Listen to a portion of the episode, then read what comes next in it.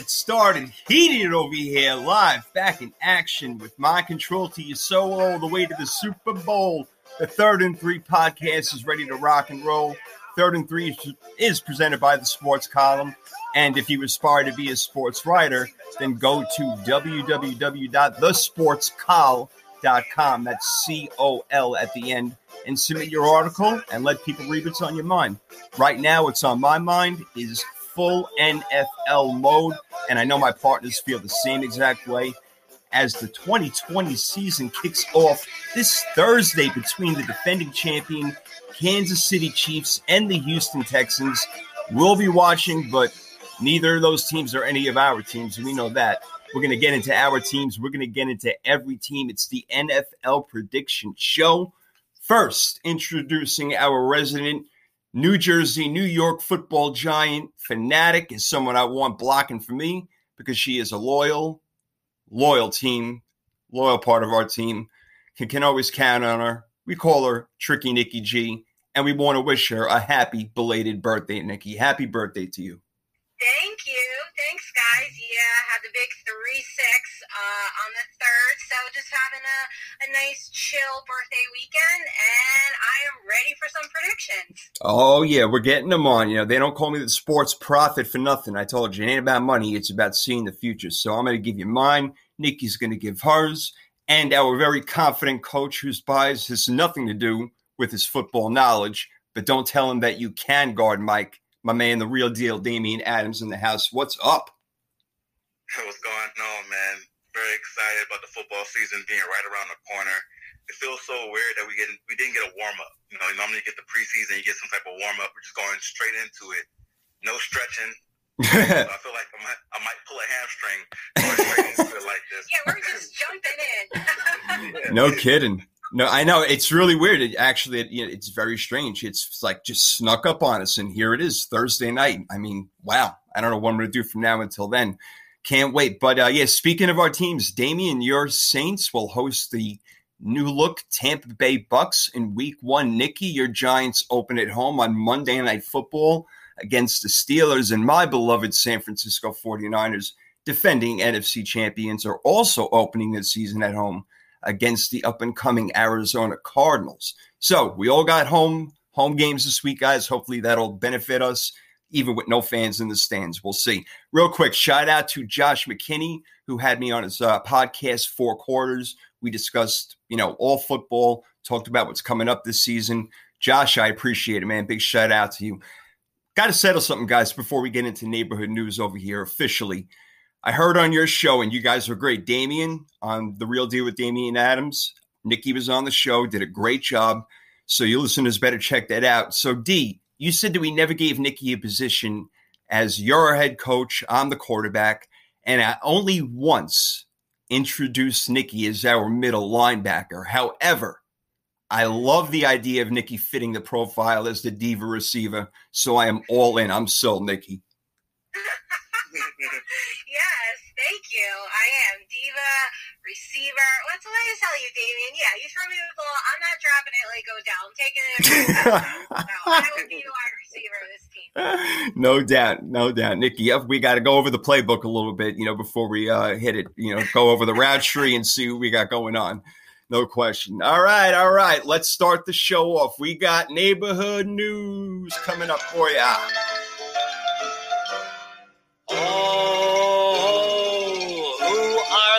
People in your neighborhood, in your neighborhood. In Let's check out what's going on with neighborhood news. First, real happy news. Alex Smith making the roster for the Washington football team. Guys, we talked about Alex Smith's journey a little bit uh, on last week's show, I think it was. So we know he's probably going to be the second, third string, even quarterback, but I think that's great that he made the team. So that's awesome right there, right? Definitely. Yeah. Definitely. Awesome story. Awesome story of perseverance. It definitely shows you if you're going through anything, you can persevere through it. So Alex Smith is definitely a great story this year. No doubt. I see a documentary coming out. I see, uh, you know, even a book coming out on this. We'll see what happens. Another chapter to be open for Jadeveon Clowney in his own book. Going to Tennessee, one year deal for about twelve million after he was trying to get 18 mil from Seattle, whatever. And Damien, you guys almost had him. Uh, it was between New Orleans and the Titans, actually. And I think New Orleans even offered him more money. So what the hell's up with that going? He went to Tennessee. I didn't see that one coming. Yeah, no, it's definitely surprising, especially if New Orleans offered more money, especially with New Orleans being a team that's considered a Super Bowl contender. I guess Tennessee can be considered that as well, making an AFC championship last year. True. Maybe he feels more comfortable in that system. So we'll see going forward, but that's a big move for Tennessee. I definitely think it'll benefit them greatly. Yeah, yeah, it may, it may have to think my changing around in my standings over here or my uh, my predictions. Uh, so that was a sneaky one coming in, and that's what they're doing. They're cutting down all the rosters to fifty three. Uh, t- on Sunday today, first game on Thursday. So here we go. Um, the Bills, real quick, they're uh, Tre'Davious White. Uh, Yep, Tre'Davious White, excuse me, the cornerback, one of the best cornerbacks in the league, staying with Buffalo. He got a four-year, $70 million deal. Keenan Allen also got paid $80 million extension, four years. Deshaun Watson got paid big time, $160 million extension. He's the second highest player in the league, guys. And I just want to put something in perspective for you. He's second highest player in the league. He makes $160 million over his contract you know, however you want to weigh it out, but that's his contract, and it's the second highest, 160. Pat Mahomes has got a $450 million contract, could be 500 million, which is 300 million more than the next guy. Think about that. That's sick. I can't, I can't even comprehend it. Can't wrap my head around it. Yeah, no, it's definitely nuts when you think about it. But with the deal for Watson, he does have a chance to re up because he's so young to get paid again. So you can look at it that way as well from yeah. Watson's perspective. So it's definitely a great deal for him. No doubt, no doubt. Just but it's just when you look at the the money that Mahomes is making, what everybody else makes, it's, it's unbelievable. He du- triples, doubles. You know, even the hot best paid players, and unbelievable. But if you saw uh, yesterday, Sean Watson, he was crying his eyes out. He was so happy about this, but not just the money, just how the team and the organization believed in him and the challenges he went through. It was it was really touching. So if you guys can get a chance, check that bad boy out. That was really good. Hey, Nikki, your team picked up uh, Logan Ryan at cornerback. Not a bad move right there. That's going to help out a weak defense. No, no offense, Joe Mixon. And he also got paid uh, $48 million four year deal. Deebo Samuel is going to be active for week one. Huge. Talked about Leonard Fournette on my show. I drafted him in my fantasy league. He got released by the Jaguars. I'm like, geez, what the hell's going to happen now? But I'm thinking, well, maybe it's a blessing in disguise. And you know what? It was. He went to Tampa Bay, just adding another piece to like the new Cowboys over there, guys. Just take everybody you can get. Even LeSean McCoy is over there. So, Nikki, what do you think? I mean, the Bucks again, just beefing it up. Beefing it up. I know. Let's just keep beefing up this division. I mean, it's not fair to the rest of us. But, you know, I, I don't know. Everybody stay in one place. I have to keep changing my predictions around. right. I know it's annoying. I just stay where you are. And we'll see how Ronald Jones fits in. They say he might even start the season. We'll figure it out. Another running back, Adrian Peterson, released by Washington yesterday, I think it was, and immediately got picked up by the Detroit Lions. We'll see how he fits into that. Derwin James out for the season, meniscus surgery, terrible. Shaquem Griffin released by the Seahawks, an inspirational man. Again, a guy who grew up playing football with one hand. Shaquille, his brother, is still with the team, and they're really tight. Um, they wouldn't even go, they would demand that they would go to college together, ended up on the same NFL team together. I wonder how that plays out. That will be interesting. Lamar Miller, real quick, running back for the New England Patriots for about a month and then he came off the PUP list and they cut him. So that was a real nice waste of time with that apple with Lamar Miller. Uh, same team though, Cam Newton, Patriots, officially named starter for the Patriots, as was Dwayne Haskins in Washington. And we talked about Mitch Trubisky and Nick Foles, who will be named the starter for week one. Well, it's Mitch Trubisky, and I'm not surprised. I think they wanted to see if he's going to take this challenge and bring it on the field. And if he does, great, worked out for him. But if not, Damien, they could bring in Nick Foles and see what happens from there. So I think that's the mindset of Chicago. Yeah, I think that you you have a number two overall pick. You want to give him every chance possible. But now you know this is the last chance. If you come out there and you stink it up, we have somebody who can take over that position for you. Right. Nikki, say it. It's what? now or it's now or never. That's right. That's Nikki saying. It's time, Trubisky. You better come through for them. Uh man, not a laughing matter as Ha Ha Clinton-Dix uh, did get cut by the Cowboys. it is to me. Every time I hear this dude's name, I can't help it. I don't know. It's like the 13 year old in me. I know, out. I know. I just laugh hysterically. I know. I know. Gee. We'll see where he ends up. Uh, he's a decent player. Um, just to try to wrap this up over here, Tyrell Williams is going to be out for the Raiders the whole season, wide receiver.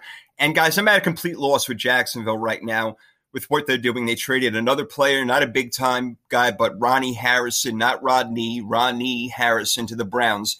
They're playing a dangerous game right now, hoping that with all this cap space cleared and all the draft picks that they acquired, that they'll be able to attract big time players and, you know, just turn this around overnight, you know, in a, in a season or two. Should we trust the, the process like the 76ers with them, Damien, or what? I think this is called garbage what they're doing. Yeah, we saw with the 76ers what happened. They had some success with it. Like they stunk it up for two, three straight years, and they end up getting two great players in Ben Simmons and Joel Embiid. But if they don't fit together, you have things happen like you up in the first round, like the 76ers did. With the Jaguars, this is going to lead to them, you know, getting messed up in the wild card round, or it lead to Super Bowl championships? You know, just have to wait and see.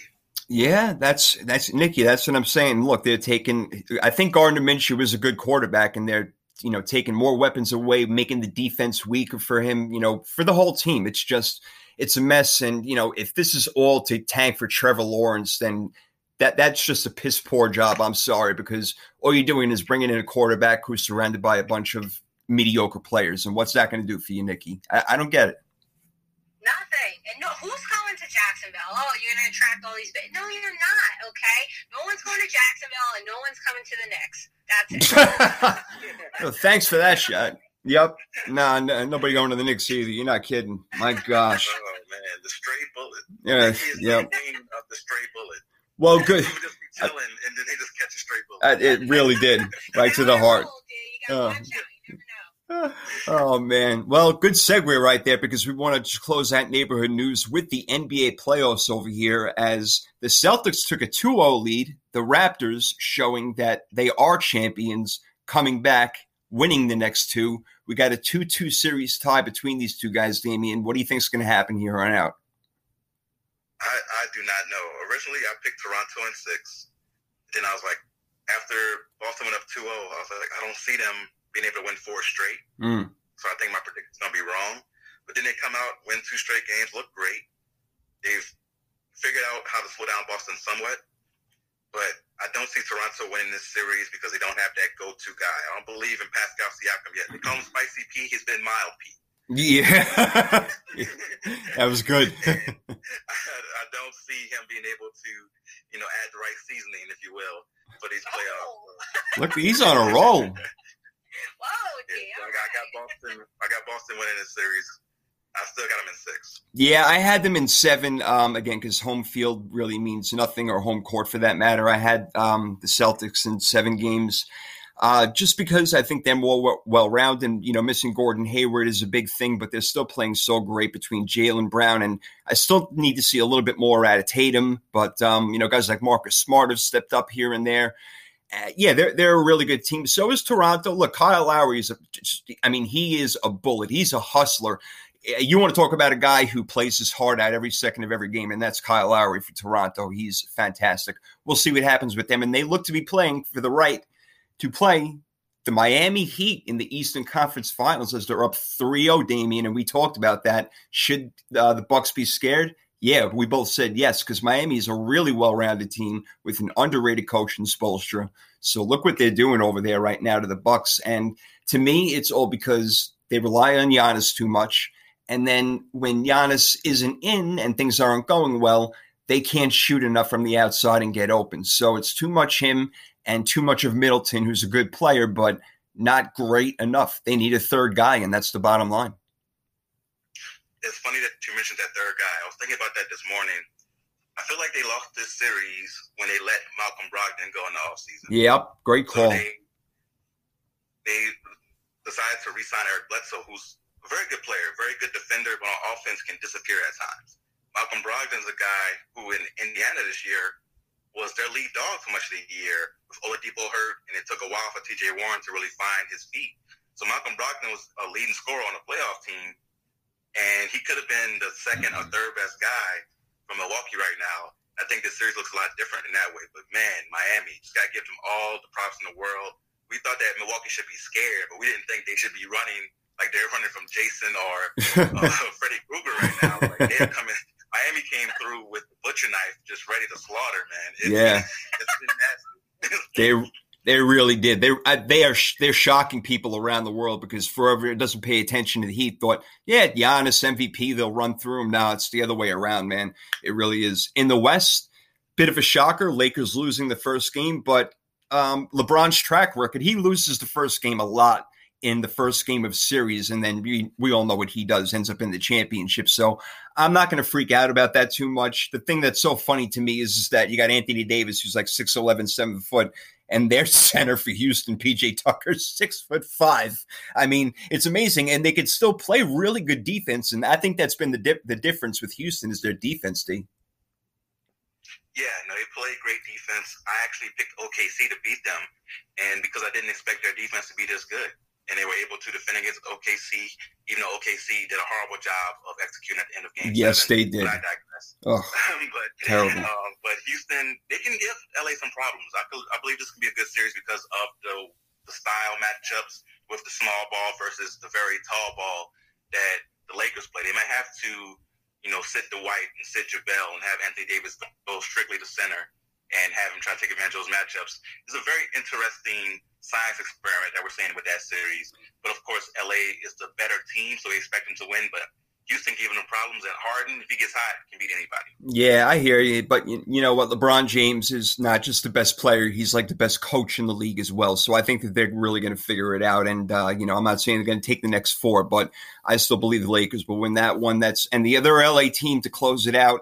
Um, two to two. Wow, how about that one uh, with Denver over there having a, a uh, excuse me one to one having a win there Denver last night. They were crushing them. They won um, from beginning to end, wire to wire. So I don't know if that's going to be a big series the way that Murray and Jokic play together. And you know if Paul George is having an off night or Kawhi having an off night like we saw last night, then Denver's good enough, you know, to give you some give you some issues. But those other guys need to step up on that team. It can't just be Murray and Jokic the whole time.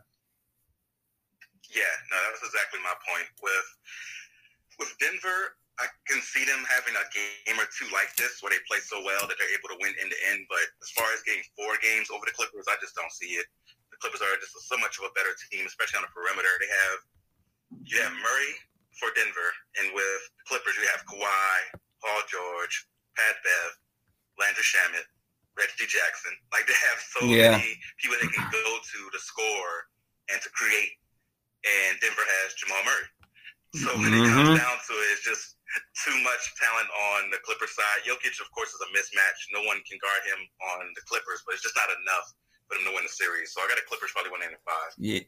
Oh, and five. Okay, okay. May go a little longer than that, but I'm still with you with the Clippers over there. All right, wrapping up uh, neighborhood news over there, which means that we're ready to get into the NFL. It is NFL time. It's NFL prediction time.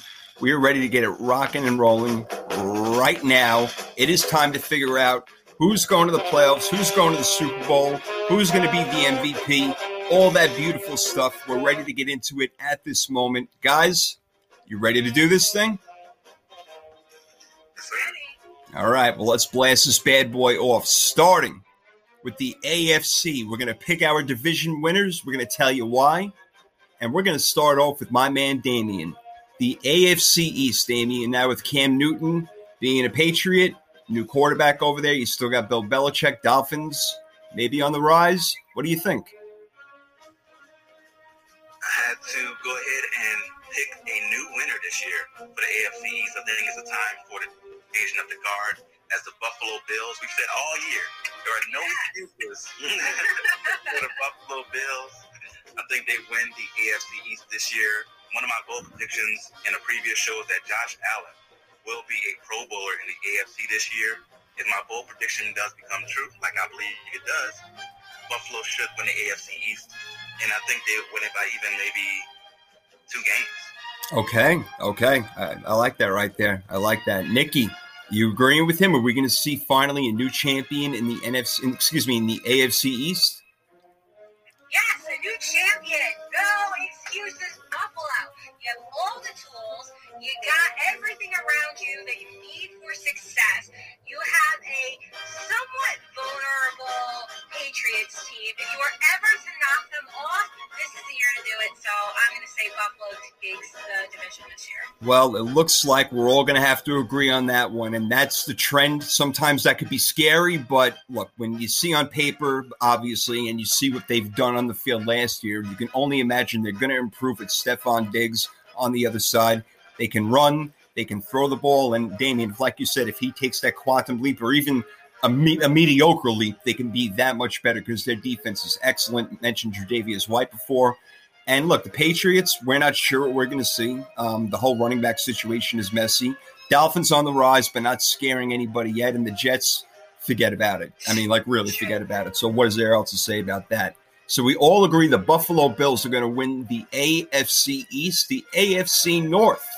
How about that division with Ben Roethlisberger back in action? New quarterback in Cincinnati. Nikki, what say you? I say the Baltimore Ravens take this division. Look, Lamar Jackson, reinforced run game. They got great options for their passing game. The D has improved front seven. I, I don't think this is a cakewalk for them, but I think this is a comfortable division win for them. I like that. I like that. A comfortable division win. Okay. All right. That's what she says, Damien. I'm going to have to agree with her. And I think it will be rather comfortable as well. I mentioned that this team could possibly go 15 and 1 or 16 and 0. I don't think it's going to be that. I think they repeat at 14 and 2 and take this division, but it is a tough division, maybe the toughest in the in the AFC because I believe like I said guys, Cleveland is on the rise. I know they're going to be problems for a lot of teams and Pittsburgh with Ben back and that defense and Mike Tomlin who I love. Yep, no doubt. So I, I would watch out for those teams, but I think Baltimore does take this division. They just added on to what was a great team already, Damien. Yeah, they are absolutely stacked. Um, like I said on, on my show one time, they're like almost too much. They're like, you know, you get the double burger, but the triple Just a could be step too almost far. too, yeah, step too far. But Baltimore has that triple whopper type team, and they are absolutely type, just stacked. And I think they win this division, like Nikki said, comfortably. I can see them winning about two, three games because they have Pittsburgh maybe going like eleven and five. Yeah, they're going to be tough, man. And again, um, it's all about Lamar Jackson staying healthy over there, and just forget it. You know, forget it, what, what he can do. I know they want to run him less, but even so, they're dangerous, very dangerous. Love Mark Andrews that combination. So we all agree there. Let's see if we agree in the AFC South. As I'll start it off over here, I don't think that the Texans have taken such a big step back. I think that Deshaun Watson is thrilled with the contract, and I think his teammates are really thrilled for him. It's again Bill O'Brien and that locker room and his coaching ability or inability, sometimes as you want to call it.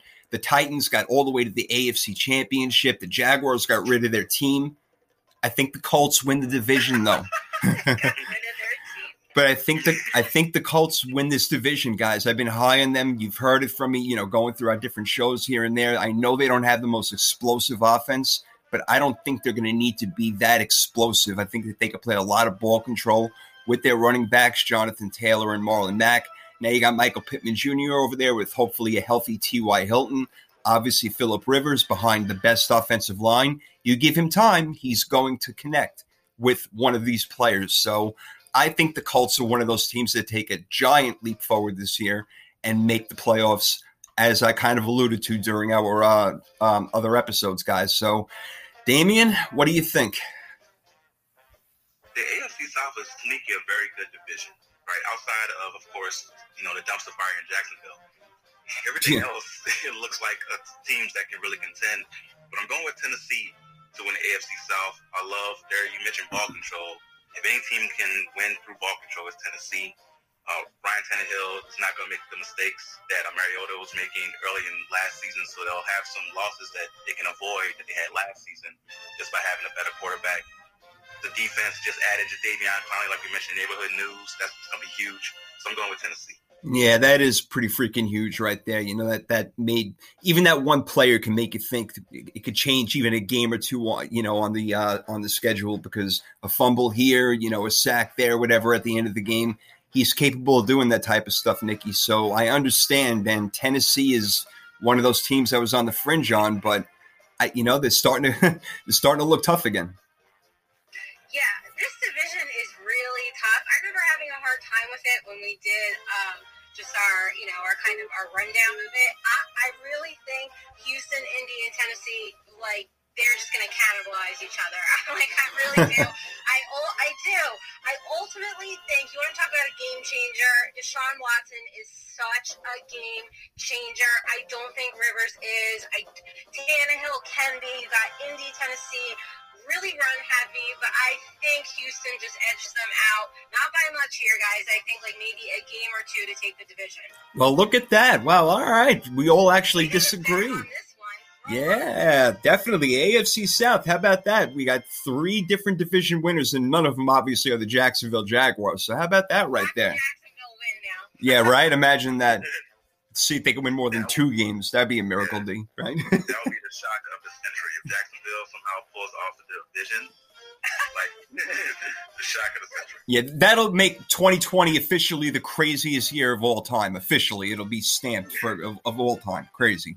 All right, let's get to the West where we find our Super Bowl champion, Kansas City Chiefs. Obviously, a big favorite in not just the West, but the entire uh, conference and maybe even the Super Bowl again with Mahomes over there.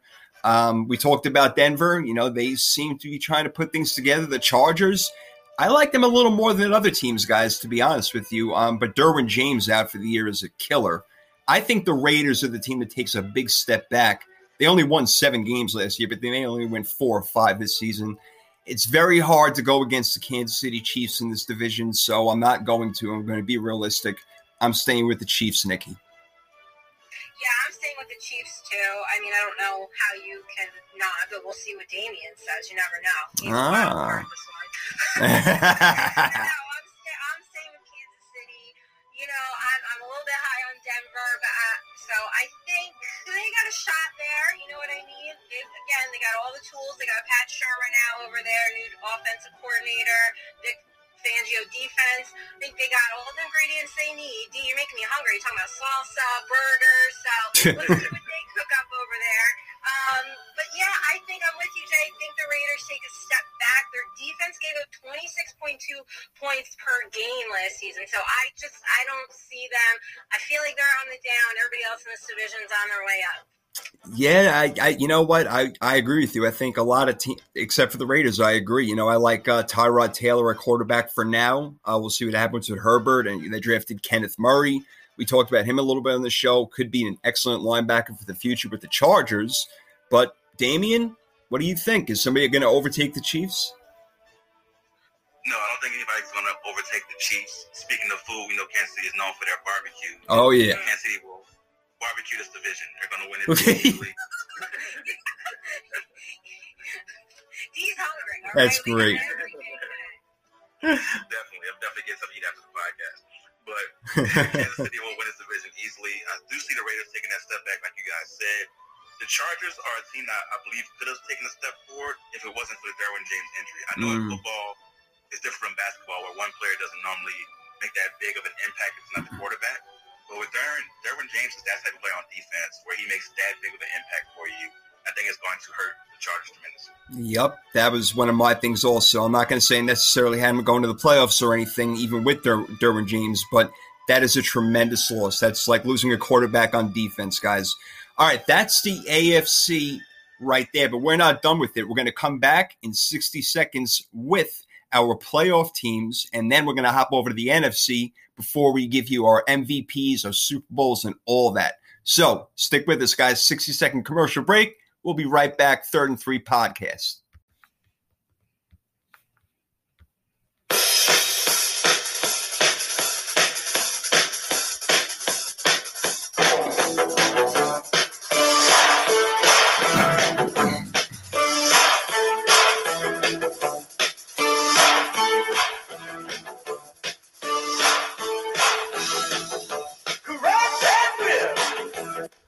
Well, if you're wondering why I'm playing that song and why we're all playing our songs over here, the theme of our song music theme on Third and Three podcast this Sunday afternoon is picking a song from the year you were born. And that's why we heard Jump by Van Halen earlier. That was Nikki's song. This is mine, Whip It. Not a lot of great ones from 1980. We're going to see what Damien's is coming back in a minute over here, and we're ready to get it going again. We finished the AFC division by division. But now we're going to name our seven playoff teams for the first time in NFL history. Then we'll go over to the NFC and do our MVPs and all that good stuff. We got more coming at you. Knowledge with Nikki later, bold predictions. You know how we do it over here on third and three. So let's get back into this bad boy. You ready to do it? Ready. All right, then let's do it. All right, it's time to get the game on and bring this stuff higher. So let's do it right now. Playoff teams. I'll start it off, guys. Here we go. Let me get to the AFC because I'm looking at the NFC for some reason right now. So let me switch this over. Here we go. Ravens, number one seed. They get the bye. Like I said, 14 and 2. I think that'll be the best division in the AFC conference. Followed by the Chiefs, number two. Third team overall is the Buffalo Bills. They may have the same record as the Chiefs, but it could be a little percentage thing. We'll see what happens. Four, I got the Colts. Like I said, I think they're going to win that division. So those are your division winners. Here are your three wild cards. If you've been listening to the show, you might know the way I'm going to go. Broncos are in there. All right. I'm high on the Broncos this year. I think they're going to be a team that can win 10 games. They got a lot more power uh, on offense. You know, obviously bringing in Jerry Jeudy. And now with Melvin Gordon, we'll see what Drew Lock is made of. Um, love the head coach. So I got the Broncos. I got the Steelers. Big Ben is back. If he can stay healthy, we know what they can do. We talked about that. Love Mike Tomlin. Love the defense. We'll see if Juju Smith is the number one, but I think the Steelers are that great of an organization where they'll be back in the playoffs this year if they're missing a couple of years in a row. And the last one I have is the Cleveland Browns. Yes, I think that you two knew it was coming.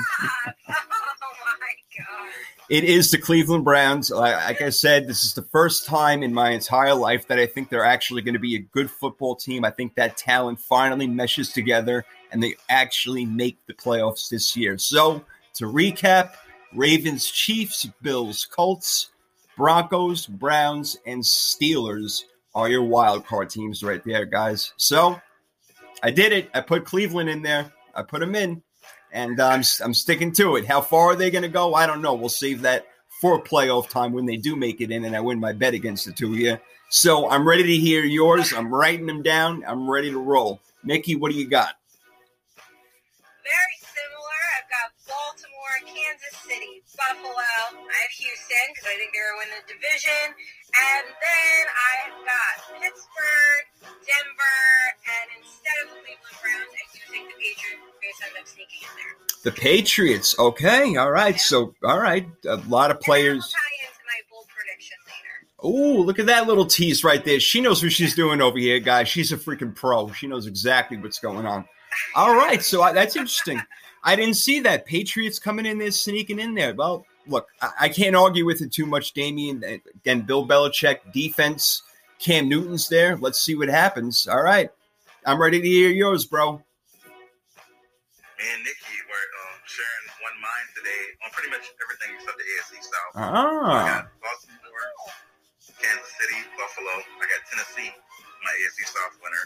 Pittsburgh, New England, and Denver getting that last playoff spot. So Baltimore, Kansas City, Buffalo, Tennessee, wild cards of Pittsburgh, New England, and Denver. Okay, very interesting. You guys have got six out of seven of the same ones, except for the AFC South winner. Very, very interesting. I wonder how that's going to boil down. Um, I only had two different ones from you guys. I had the Colts winning the AFC South. Uh, Nikki, you had the Texans and uh, Tennessee. It went to you, Damien. And uh, yeah, I'm the only one who's got the Browns in there, and then you guys got the Patriots. So that should be very interesting. That's Bill Belichick's first coaching, head coaching football job, I should say. So, all right, all right. Storylines abound over there. That's the playoffs, the AFC. We're going to find out who these teams are going to be going up against later on as we hit up the NFC now. It is time to go to the NFC, and we're going to start on the East Coast where Nikki is going to kick it off with her beloved Giants in that division. Let's see what she's got to say. Yeah, my beloved Giants. They're uh, like I said, I said last week. I think um, bold prediction for them: six wins. I think that's pretty bold considering where they were. But obviously, I've got this division going to the Cowboys. I think they're going to get even a little more aggressive on offense with Mike McCarthy. They have a great wide receiving core, as we mentioned. I think McCarthy is a little bit more demanding than Jason Garrett. He knows what a Super Bowl team needs to look like, play like, feel like, and I think he's just going to keep drilling it in. Now, if they take him this step, don't misstep too much, uh, Dallas, because Philly, I think, is going to be right there behind you. But I think ultimately Dallas wins this one. All right, all right, very interesting. And I know that had to hurt to say, but uh, you know, I give you props yeah. on that. I give you props on that. All right, Damien, are you in agreement? Yeah, I'm in agreement. I think Dallas is the most talented team in the AFC and the NFC excuse me, and they'll be able to win behind that defense and I think they'll commit more to the running running the ball this year. So that's been my theme: teams that can control the ball and play good defense. I think Dallas will be able to do that this year. Yeah, I think we'll see more of Tony Pollard this year. Um, you know, just giving Zeke a little bit more of a rest, as you know, he's already a workhorse and. Yeah, look, they got plenty of offensive power. We'll see what CeeDee Lamb brings to the table. You know, wide receiver could be hit or miss sometimes. You never know, but we'll see. They definitely got the weapons, and he'll get one on one coverage. I, look, the Giants, I think, are going to take a step forward, like I mentioned to you guys. I think that they're going to be in games where the defense is holding them back, but the offense is keeping them in games, or as opposed to Washington, I think their defense can keep them in a couple of games, but their offense isn't. As far as the Eagles go, I was right there with you guys, thinking like, you know what, it could be the Eagles, it could be the Cowboys, but when it, when it just comes to it, the Cowboys definitely have more talent. They've been together now for a while and Philly could be a mess. They still have injured players, and you never know if Carson Wentz is going to finish out a year. So I'll agree with that. I'll go Cowboys win the NFC East. So let's go to the North now. Damien, what do you think? I still got to stick with Green Bay in the North. I don't see another team being able to overtake them this year. Even though I do see Green Bay as my team taking a little bit of a step back.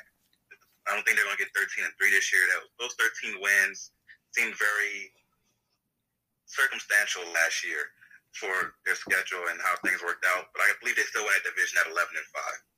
Okay, so you're going with the Packers at 11 and 5 to win the division. They were 13 and 3 last year, not a major step back. That's a great record, and it's a record that I don't agree with. I think the Packers are going to be one of those teams that does take a big step back. I think you talk about friction in the locker room.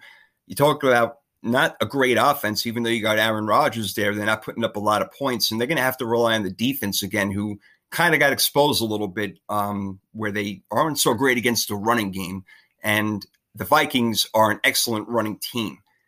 I think that they get it together this year. I think Justin Jefferson actually does have a very good year from LSU. They're going to concentrate more on Irv Smith Jr. with Kyle Rudolph on the other side. And of course, you get Adam Thielen. You know, they just got Yannick Ngakoue, as we talked about last week. This team is ready to go. And it's been kind of inching along for them and I think that this is finally the year that the Vikings, you know, take the division and move forward a little bit more. So I got the Vikings winning it. Damien's got the Green Bay Packers winning the North. What do you think, Nikki? Um, I think I'm with you on this one, Jay. I think I got to give the edge to Minnesota. It looks like they finally found that run heavy formula that they have needed. Um, they lost quite a bit on defense, but this team has a ton of depth, and there's got there's a lot to be said for that. Rodgers, listen, I'm by no means counting him out. I mean, he could make miracles happen, but he just doesn't have. Uh, like there's not a lot of offensive talent, like you said, they're gonna have to rely on the defense. How many times can Aaron Rodgers put this team on his back? I don't know. I think he could do it. I think maybe they battle it out. Um, I don't think it's a giant step back, but a little bit. But, you know, I see Detroit. I'm a little bit high on them. I think if anyone was going to take a step forward in the division, it's them. Uh, but I have Minnesota taking this one. All right. All right. So, Nikki and I got Minnesota. And uh, look, Damien, you got the team that went to the NFC Championship last year. So you really can't bust on that too much. But I just think it's going to be one of those down years and um, hoping that Aaron Rodgers ends up on the 49ers maybe next year or something like that. That's a conversation for another time. yeah, yeah, I might have let it out of the bag too soon over there. That that is a very bold prediction. That that, that could happen. I, I talked about it on the 49ers forecast, but we got work to do over here, guys. NFC South, Damien, it's your division. We're going to save you for last, my friend. Uh, Nikki, I'll start it off over here The Falcons, I think, are going to be one of those teams that are always trying to figure it out during the season. So no better than eight and eight. I think the Panthers will be a little bit better than people think. I think they'll be able to move the ball uh, down the field methodically. You know, with Curtis Samuel and DJ Moore, and of course, of course, Christian McCaffrey. I think that Teddy Bridgewater, as Damien well knows, can get the job done. So I think that the Panthers are going to be all right. Defense is their problem, though. The Bucks are the team that everybody's talking about. And how could you not? Of course, they just get Leonard Fournette. Who else knows who's going to go over there? They'll probably get Earl Thomas. You know, who knows what's going to happen with Tampa Bay? But they're obviously going to be an excellent team. You got Tom Brady there. Everything seems to be working out. So the Bucks seem like they could be the team to beat. But I'm still going with Damien Saints, man. Look, I like their draft picks too. I like going with guy who could play center or guard and Cesar Ruiz. I think Zach Baun is a guy who could have been a first round draft pick. And they're a team that's coming back. They've been together for a while. You know, Drew Brees and Sean Payton. I mean, I can go on forever. If Alvin Kamara stays healthy all year and does what he did basically a couple of seasons ago, then Damien, I think that your Saints will win this division just by a game over the Tampa Bay Buccaneers. So before we get to Damien, Nikki, do you agree, or do you think maybe Tampa takes it? No, I agree with you. I'm sticking with Damien Saints here. Listen, I just have to give the edge um, to Brees and Sean Payton. We know their chemistry. We know how they operate in this division, and I look, I think top to bottom, the Saints, like roster talent wise, they probably got the best roster. So um, I'm with you, Jay. I think they win probably by a game. I think Tampa Bay is is right there. We got to see how you know Brady, Bruce Arians kind of mesh there a little bit. Um, I have a bold prediction for Atlanta. I'm going to save that. And for me, I think Carolina, a little bit of a step back. I know they have McCaffrey. They got a new head coach, Matt Rhule, Teddy Bridgewater. I think they're in a slight little bit of a rebuild mode here, so I don't see a giant leap for them.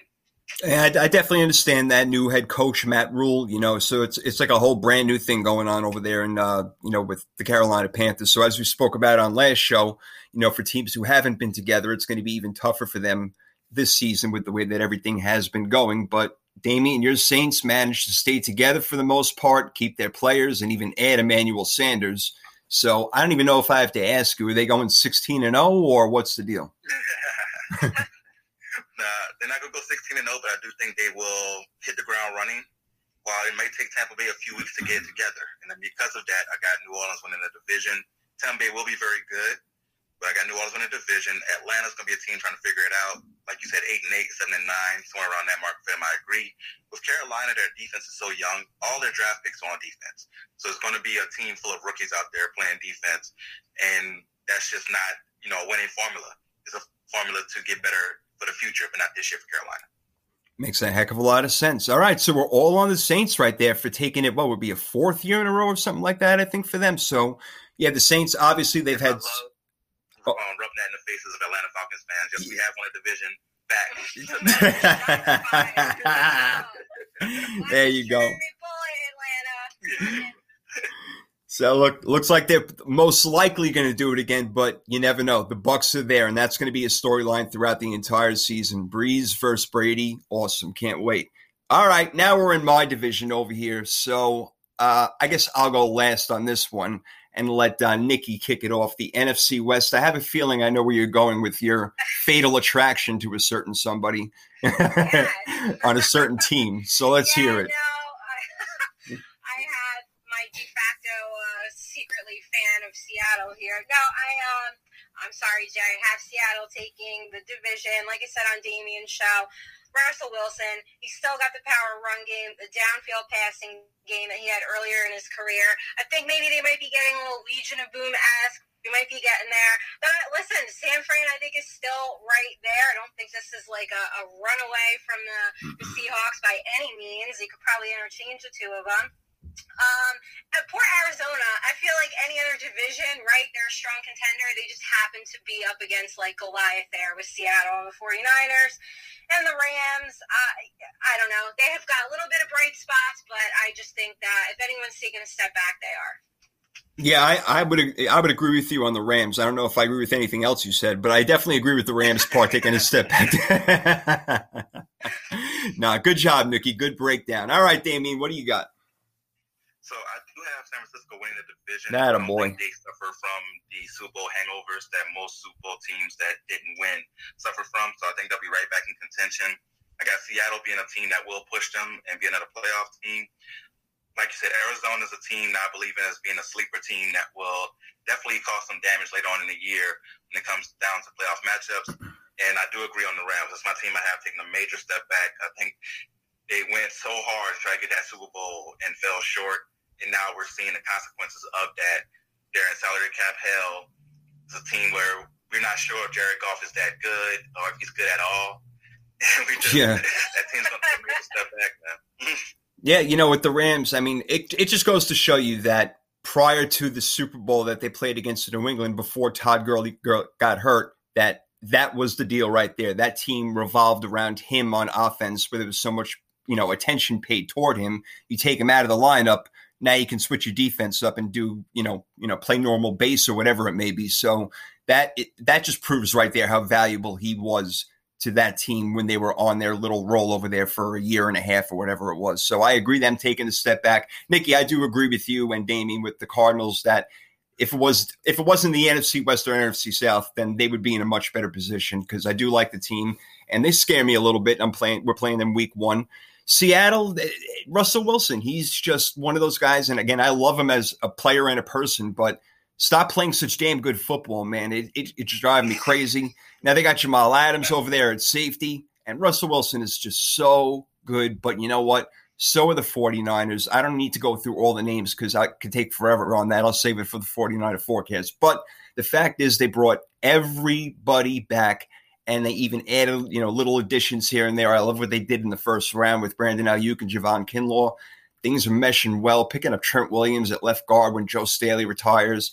This team is ready to go, and Jerick McKinnon is back. Wide receivers are starting to get healthy. Deebo is back. So, I th- yeah, I think the 49ers actually repeat their record 13 and 3. They probably lose a game to Seattle and have a hiccup there, here or there, but I think they beat out Seattle for the West right there. So, I got the Niners. Damien, you got the Niners. And yes, of course, Nikki, she loves Russell Wilson. I understand that she went with Seattle over there to close out the division by division process. Now it's time to get into the playoff process where I had four new teams personally in the AFC uh, going in, brand new, four new teams going the AFC. In the NFC, I only have two new teams.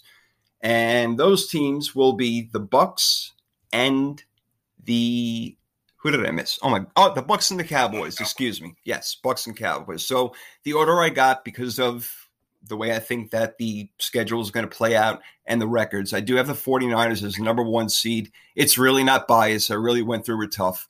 So I think 49ers get the one seed, guys. I think the Saints get the two. Vikings get three. I think the Cowboys get four because they win the division. The Bucks will get five. I think that they can win 11 games, maybe even 12. So they'll Saints will kind of screw them out of that spot, like the Saints got screwed out of that spot last year. So we'll see. Then I got the Seahawks. Yes, I believe they're going to make the playoffs because Russell Wilson is that good, and they just feed off him, and they seem to always pull it out. And my last team is the Philadelphia Eagles. Despite what I said before, the injuries, if the Nikki's like, oh, I love it. But yeah, I think the Eagles are almost by default really the next best team to make it there. And given the fact that, yes, I'm sorry, they're playing the Giants and the Redskins, you know, four times, you know, during the course of the year, that's going to help them out a lot record wise. So I see the Philadelphia Eagles taking that last spot. So I got Niners, Saints, Vikings, Cowboys, Bucks, Seahawks, and Eagles. Damien, what do you think? So I'm going with Saints to get the number one seed. Uh, San Francisco to get two. Very close race right there. Going Green Bay three. I got Dallas at four. Tampa Bay at five. Like you said, they'll be good enough to be a division winner, but just in the wrong division to do it. I got Seattle with Russell Wilson leading them to the wild card, and Minnesota getting the last playoff spot. Okay, okay, yeah, that big difference there for me and you is that that Green Bay, where I don't even have him in the playoffs, and you got him winning the division, and Minnesota, you're saying is going to be right there with him, so I can understand that. All right, all right, we flip flopped at the top, maybe bias in there for me and you, maybe just a little bit, but either way, 49ers Saints are going to be on top this year. We both think. Let's see if Nikki agrees. All right, who do I got? Seven. I got Seattle, New Orleans, Dallas, Minnesota, and this is so funny, wild card. Like in the NFC, it's still like 12, 11, 12 wins. Tampa Bay, San Francisco, and I'm sorry if it's uh, if anyone's getting that last spot, I'm just not counting out Aaron Rodgers. I'm not doing it. So I think Green Bay might just slide in there. Okay. Okay. All right. Fair enough. Fair enough. You know what? You said not it. I'm with Philly. it. not Philly.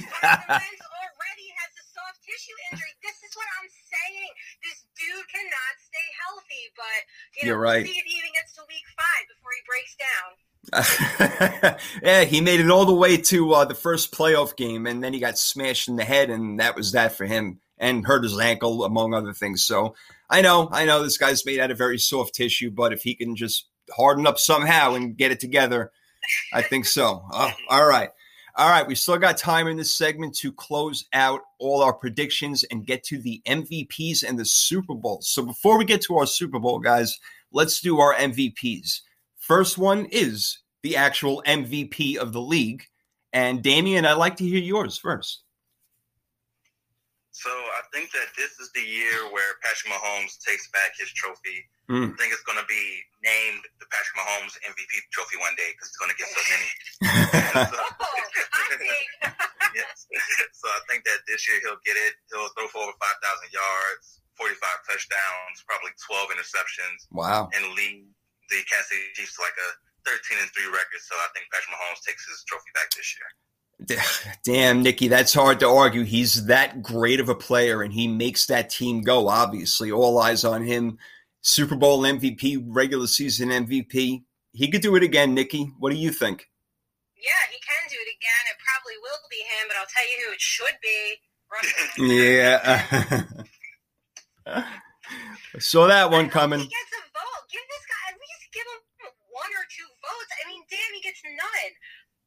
Well, I'll tell you what, he deserves a lot more, and he's got another vote from me. I'm- oh, Yep. Oh. Yep. I'm picking Russell Wilson to finally win the MVP, and for two reasons. One, the major reason is what he does in the field, obviously, and he does it year in and year out, and he does it for all 16 games plus the playoffs. It's also going to be one of those where, like Drew Brees, you know, should have won the MVP by now. They want to give it to Russell Wilson. He deserves it. And if he has a year comparable to Pat Mahomes or any other quarterback, you know, for that matter, he's going to win it. And I think Russell Wilson, again, best player on a team who's not going to win the division, but gets that team in there. And yeah, so I agree with you, Nikki. And I know that blew you three for a loop right there, but yeah, I think that he wins the MVP. So uh, Nikki and I got Russell Wilson, and you got Patrick Mahomes, Damien. All right, let's move to the offense because I want to get this all in. The offensive player of the year, Nikki, you'll be happy to hear that I got Saquon Barkley back healthy. I think the Giants play major offense this year. And because they're going to play major offense this year, he's going to be a major part of it. I think he's going to put up incredible numbers, something like what Christian McCaffrey did last year, and even score more touchdowns, possibly. We'll see. I think that Saquon Barkley is going to be the offensive player of the year. What do you think, Nikki? Yeah, I actually, I, I, I did not want to be a homer, but I'm kind of right there with you. I think that he's got a real good shot. Um, so I'm with you there. If not, then you know what? It's probably Christian McCaffrey. Do we see a Dalvin Cook? Maybe, but yeah, Saquon for me too. Look at that. All right. Nikki and I in much agreement. It's scary. Wow. This is, looking. I know. It's gonna go haywire. I, yeah. I hope we're not jinxing anybody. All right, Damien, what do you think? Offensive player of the year. So yeah, since you guys are agreeing so much, I have to disagree.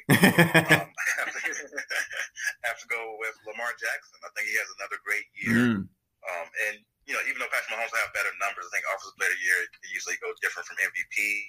And Lamar Jackson's going to throw for over 3,800 yards, run for over 1,100 while getting 35 passing touchdowns and 10 rushing touchdowns. Phew.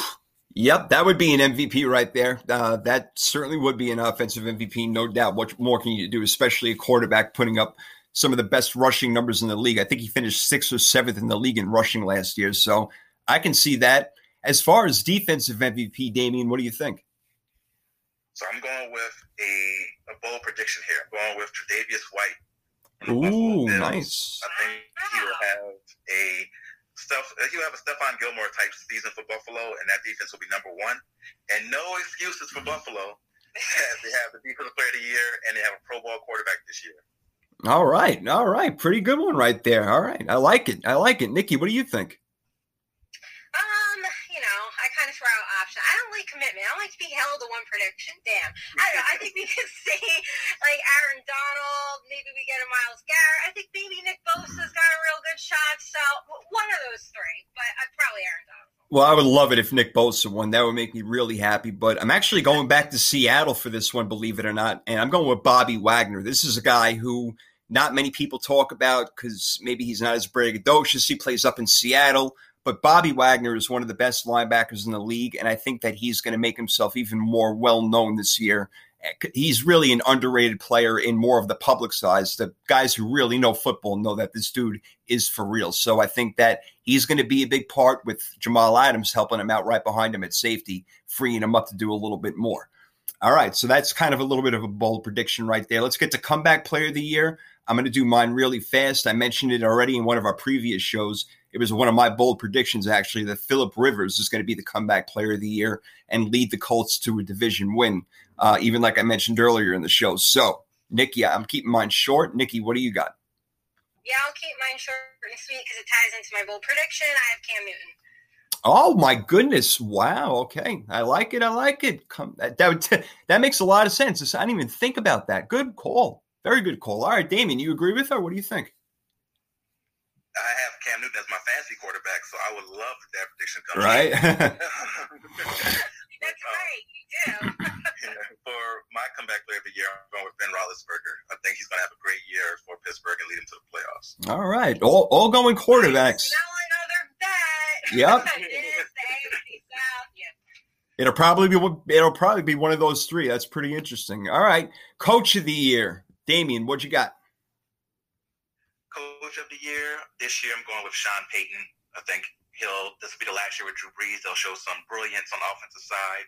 Get the top seed in the NFC, and they'll be Sean Payton Coach of the year. All right. Well, you know he deserves it uh, almost every single year with what he does. He's kind of like Mike Tomlin on the other side, but different mindsets. One's offensive, one's defensive. I can see it. Nikki, what do you think? Um, I actually went Mike McCarthy. I think Hmm. that he's going to have a real good first year with the Cowboys. I think we're looking at, you know, they're. I don't want to say Super Bowl contender, but I think if they put it all together, they might be. So I agree, Sean Payton definitely can, but uh, don't count Mike McCarthy out. That's a very interesting pick. Because you know, if he brings them to the you know even playoffs and wins around, you know, then he may be coach of the year. That's a very interesting one. Mine is Vic Fangio for the Broncos. You know, we've all been high on him on on that team, and he's the head coach of that team. So if they turn it around and make it to the playoffs, win ten games, yeah, I think that he can do it. All right, let's get to our. Oh, I'm sorry. What was that? No, I like that pick. Yeah, yeah, yeah. You know, we're, we're, we all like Denver. You know, so I was I, I was thinking, I'm like Vic Fangio. He deserves the credit. I really believe that. All right, um, we're gonna get to our Super Bowl pick in our next segment, but let's name our rookie of the year real quick. Offensive and defensive. Mine by default, it's going to be Clyde Edwards Hilaire because there's no Damien Williams out there. So Clyde Edwards Hilaire for the Chiefs, I think. And for the Ravens, he's going to fit right in. Patrick Queen at linebacker. I think he's going to fit right in with that team, play linebacker behind that great defensive line, and do his thing and get a whole bunch of tackles this year. So I got Clyde Edwards Hilaire and Patrick uh, Queen. Who do you got, D? So offensive rookie of the year, I got to go with Joe Burrow after my bold prediction last week of Mm. having a two to one TD to interception ratio. And for defensive rookie of the year, I do believe in Nikki's bold prediction about Chase Young of him breaking the rookie sack record. Nice. He does that, he'll definitely win defensive rookie of the year. Nice, nice. All right, all right. Close this out, Nikki. Who's yours? Yep, same. I got CEH and Chase Young for Defensive Rookie of the Year. All right, all right. So mixed it up a little bit. Look, yeah, Clyde Edwards Hilaire, man. Look, he can do a lot of damage on that team, no doubt. We saw what Damien Williams did last year, so we'll see. All right, yo, third and three coming back with a Super Bowl prediction, knowledge with Nikki, and a hell of a lot more. So don't move. We'll be back in 30 seconds.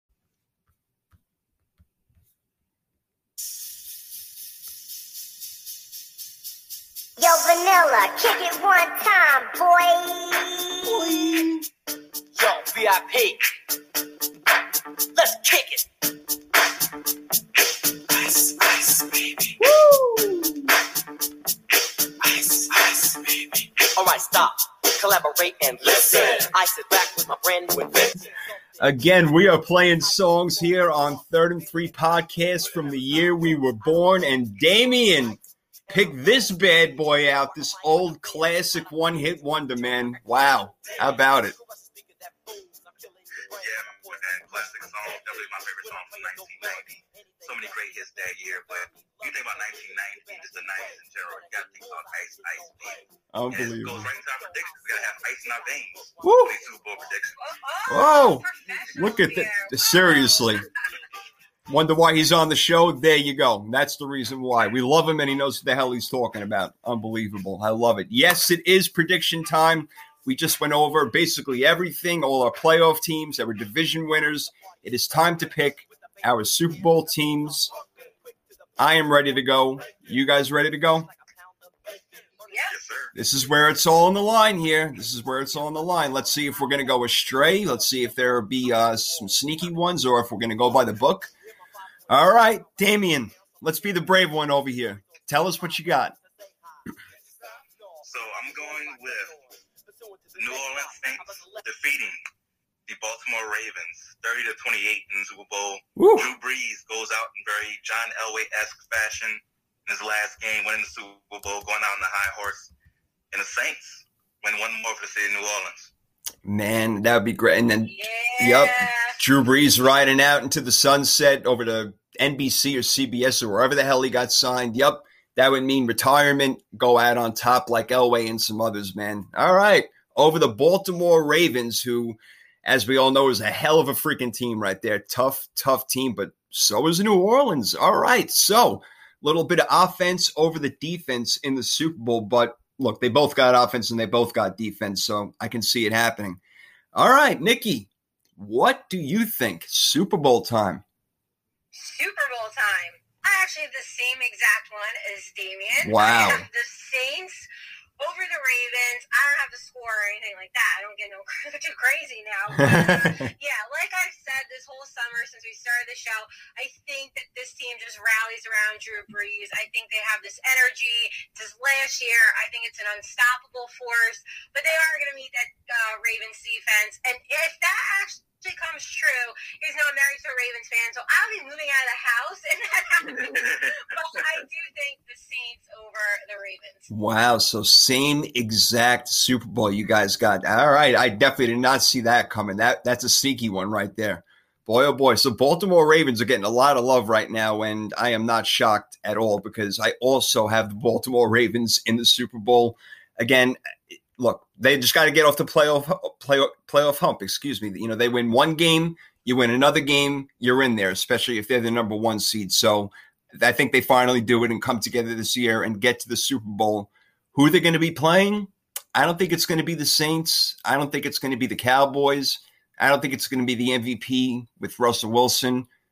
I think the 49ers go back. I truly do. And I know it sounds biased. No, I, I do. I know it sounds biased. I, I really do. But I can't see a team in the NFC other than the Saints who are as well rounded as the 49ers. And Damien, again, I don't mean to start an argument over here, but the Niners are better than the Saints. They just are. Their defense is stacked. Oh, I love it. Come on, great debate. Let's Their defense is stacked, bro. Their defense is stacked. I'm going to admit that you guys have a better offense and you de- you have more skilled players and obviously great offensive mind, but we're not that far off. I know that we can't throw the ball down the field, but you know what?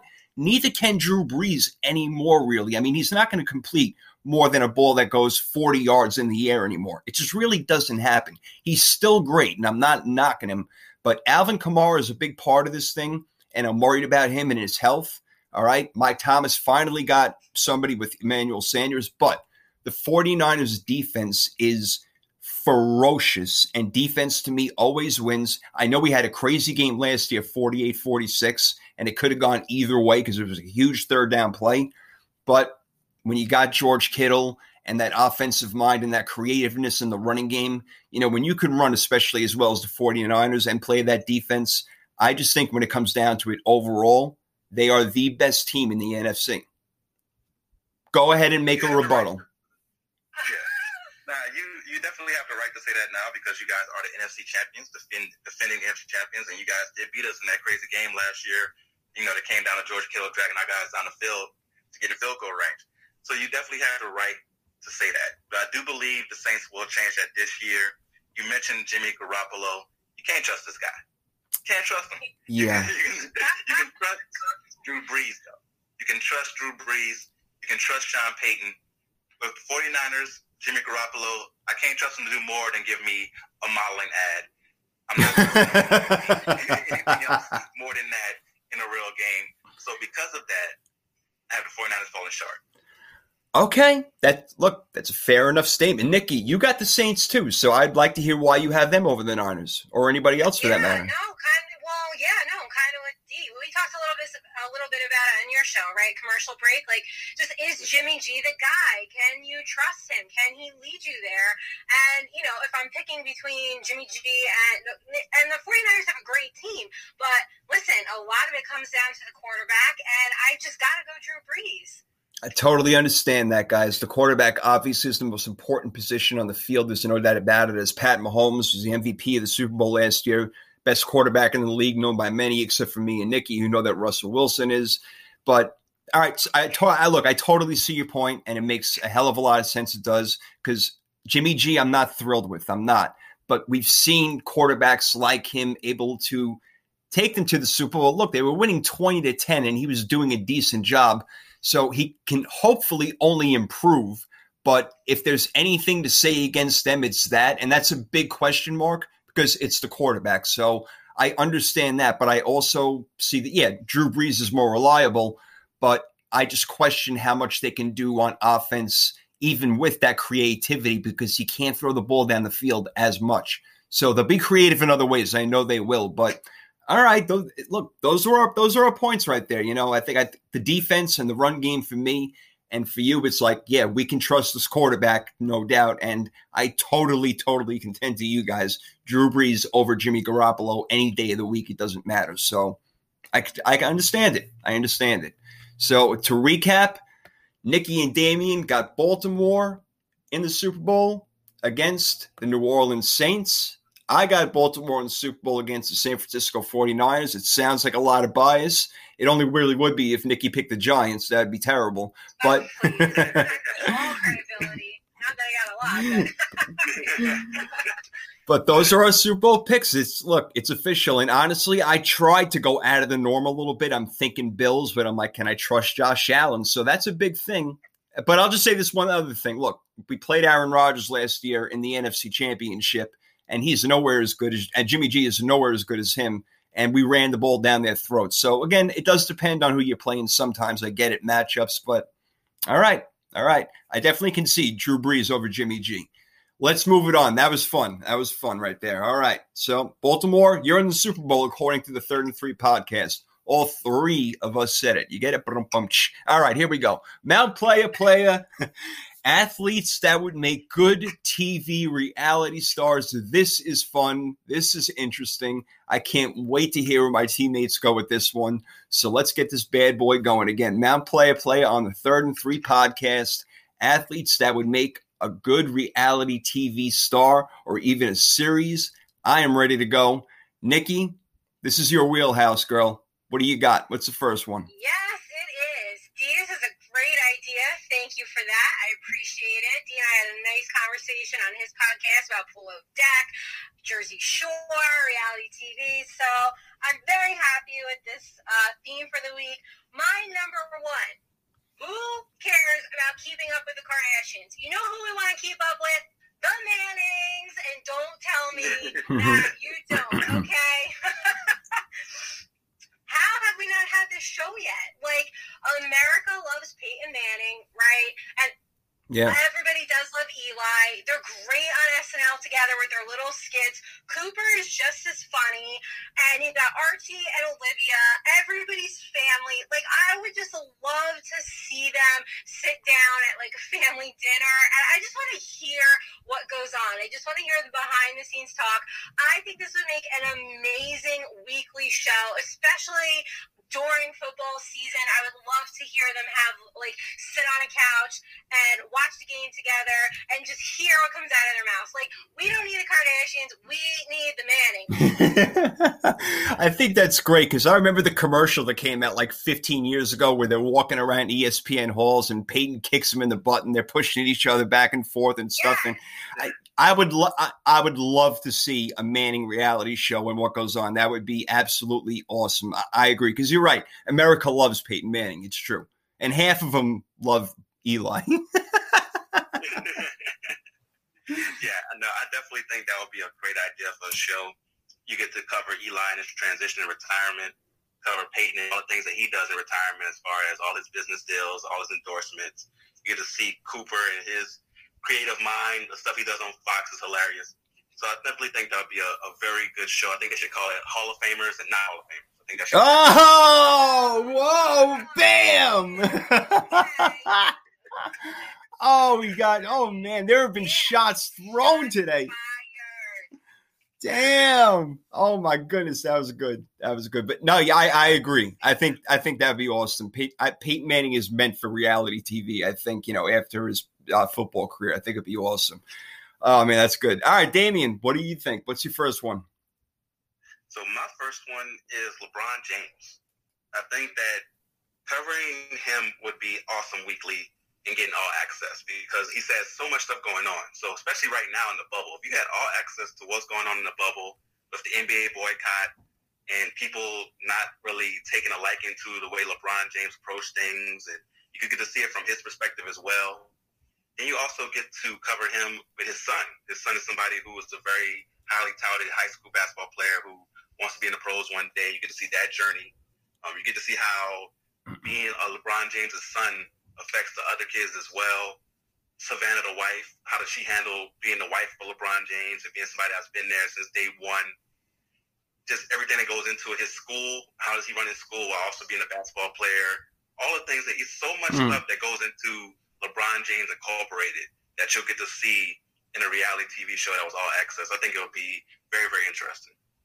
I, I, I'm with you all the way. I first, you know, I'm a LeBron James fan to begin with. Number one, and number two, all the things that you mentioned, he does so much, and I think that so much of it would be, um, I'm not, what's the right word? You know, I'm charitable or whatever. The things that he does, and to see that on TV, I think would be very inspirational in itself. So I'm all about it, Nikki. Yeah, no. Like, when does the show start? I mean, that description was amazing. Yeah, that really was. That was good. I feel like LeBron, like he, you know, him to be, I guess for some reason he's a polarizing figure. I mean, I guess people are going off this whole, oh, I take my town to South Beach. Like, if that's still your your gripe with him, please get on with it. But I think a behind the scenes look at his life, the bubble. Yeah, how does his wife handle all this? That's a story I would be interested in. Um, I think that would be amazing. Yeah, hell yeah. I'm I'm all about that one. Definitely. LeBron, LeBron Payton. I mean, come on, who wouldn't watch uh, those two guys? One that maybe we may not be as excited to watch himself, but the dynamic around it, I think, is fantastic. You've heard of Kate plus eight. Well, how about Philip Rivers plus eight with a ninth on the way? I think. let's just watch their family in their house. How many kids they got? I don't, know what they do with them in the morning. Do they line them up? Here's your bowl of breakfast. Line up. Here's your bowl of breakfast. I don't know how they do this, especially when he's out playing games. How I don't know his wife's name. Excuse me, but how she's dealing with eight kids and another, and seriously a ninth on the way. I don't know how they're doing all this stuff, but I, would love to just see that household and the freaking mess it must be. I don't care how many maids they got. You got eight kids you're screwed. They're they're, they're just going to break stuff, and it would be awesome to see him running around and him not cursing at his kids. Him just saying, "Oh, doggone it, there, Junior, break back, Ricky." Blah, blah, blah." I would love to see him just do all that because he doesn't curse. So I think that would be just really funny just to watch. Set it up in the living room and let him go. So I'll go with that one to start off. What's uh, Nikki? What's your next one? Um, no, uh, Philip Rivers. Yeah, what do they do in the morning? Just like, is it like military style? Like, get up, soldier. Yeah. Or, like, they go out and practice drills. Like, I, yeah, this I gotta see. But um, my second one. All right. Do you guys watch Food Network? Oh, you and your freaking reality shows. I can't. I, no. all right, all right. So for anybody out there who does watch Food Network, like I like to watch Chopped or Beat Bobby Flay or the the Baking Championship, especially the kids. So I would love to see JJ Watt host a cooking competition show. Oh, I feel like yeah, because you know Jesse Palmer hosts like uh, you know the holiday bake off and all that. So I think something maybe with his brothers. I know they do the Subway commercial. That's pretty funny. But um, I think it'd be highly entertaining. I would love to see him host like a Chopped or a Kids Baking Championship. So JJ Watt on the Food Network, I think is a good fit.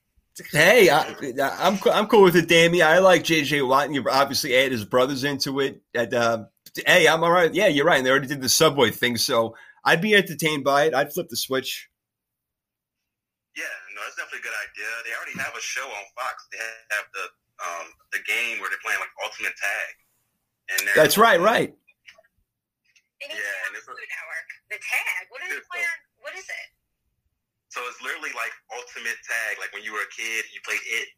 and Yeah. chase people like it's, but it's with these extreme athletes chasing people like regular people who are good athletes. So you'll get like a person who's an accountant, but on the side does CrossFit.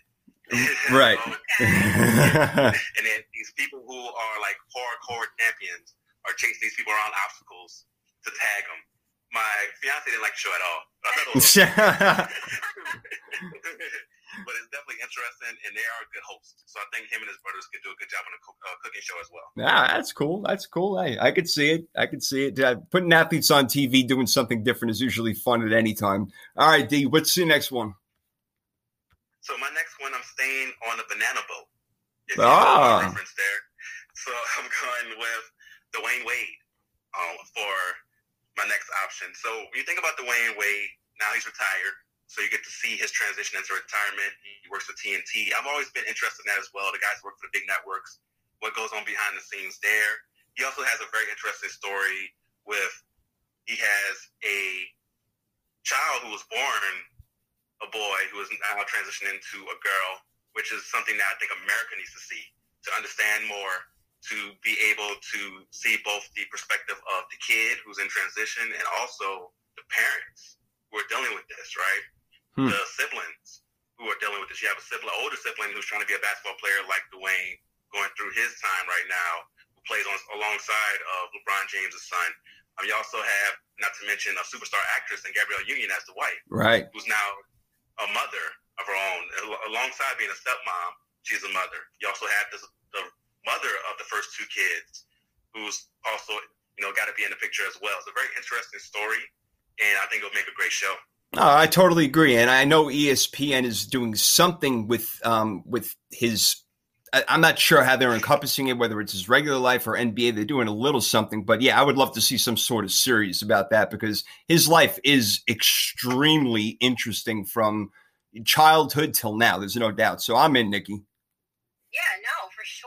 I mean, D, you're so good at these descriptions. It's like reading, you know, you hit guide on TV, and you hit, maybe you could do that. I was oh, secret talent, but no, that, Yeah, right. I like you said. I think that that's the story that probably a lot of people will relate. Certain people don't have a voice for that, and I think that that would help them to see, you know, his child transitioning. Yeah, yeah, without a doubt. I think that would really, really help. That that's a key thing right there. Very good job. Very good job, Dean. I like it a lot. All right. Uh, let's see. I mean, I have a bunch, but one I would, I mean, there's a lot I'd like to see, but I'm going to do Floyd Money Mayweather, man. I want to see him and what he just does in his daily lifestyle, how many clubs he's hitting, what he's doing during the day, because this guy's got cash all over the place. He's retired. He doesn't have to do anything anymore. So, what does he do now in his daily life that he's not boxing anymore? Uh, you know, is he sparring even or whatever? But he's a guy who is entertaining and I like to watch a lot of people do now. You know, he's a defensive boxer, but he's got a mouth on him. He can talk and he can talk up a big game. So him with his boys, you know, just rolling around and doing whatever they do, I think would just be hysterical if like, you know, you just have, you know, like hidden camera sort of style. Let them say whatever the hell they want, you know, put it on uh, HBO if you have to and let them just go crazy and do whatever the hell they want to do and see, you know, see how much fun they're having. So when you have all that money and you're retired, you can get bored real quick. So there could be a lot of interesting things going on. So I wouldn't mind seeing Floyd Money Mayweather uh, doing a little documentary or some sort of series like that. What he does outside of boxing, Damien. Yeah, no, that's a very good choice. Uh, with Floyd, the reason that 24 7, the boxing documentary series became popular is because of people following Floyd and seeing what he did during training. So imagine what he's doing when he's not training all the time. And now you get to see what he's doing as far as business, right? Because his business side is almost just as good as his boxing side when you talk about his acumen. Great point. And also with him, you get to see him being a promoter. He has boxers who are under his wing now, like a Gervonta Davis, young stars who are coming up. So how does he get them into the same position he's in now? I think it'll be a very interesting reality show. Hmm, I think you explained it even better than I did. That's awesome, right there. You're making it even sound better. Good stuff. I like it. I like it. All right, so we both got uh, we all got two in so far. Um, all right, let's do a wrap around snake style. I'm gonna have to go with the Gronkowskis, you know, Rob Gronkowski and his family. I know that they already got like their little thing going on, but uh, they're maniacs, you know, just like, you know, what do you call it, pile driving them each other into like the ground at a club. I mean, they're all nuts. And of course, Gronkowski is just entertaining in himself. And he's like this big lug idiot. I'm not calling him an idiot, you know, idiot savant, where he's like this amazing football player, and then he's on the mic and he just says whatever he wants, you know, and like nothing, it doesn't bother him. I know he's back playing football, and that can add into like the interest of it of him just going wherever Brady goes. So I think that whole family aspect would just be really funny. So I picked that one as well, guys. I think Nikki would enjoy it. I would. I feel like it'd just be watching a bunch of frat boys, right? Basically, basically. Keg and stuff, like smashing beer cans on their head. But uh, yeah, no, I'd watch that. Another one that I think is interesting, um, because what does America love more than a delusional train wreck? No one and nothing, right? I would love to see Tonya Harding on like a bachelorette style dating TV show. Oh like, wow. Just to see Tonya Harding try to date like 25 guys in six weeks, the complete absolute disaster of a train wreck it would be. Uh, I mean, I just, I want to see it. no doubt. like, what the hell? I love it. No, that's a good one. I definitely will watch because, like you said, we all love to watch the train wreck, and that would definitely be a train wreck to see. Oh my gosh, that's great. I love it. Nikki, you are the reality star. There is no doubt. All right, D, you got another one? Yeah, so I'm gonna stay with that same theme of the dating shows, the bachelor type shows. I'm gonna go with your guy, Jimmy Garoppolo. Ah. we all know that he's a handsome guy, um, and we don't really know much about his personality. So I think that this would be a good show to show that off. We can see Hmm. a little more of that.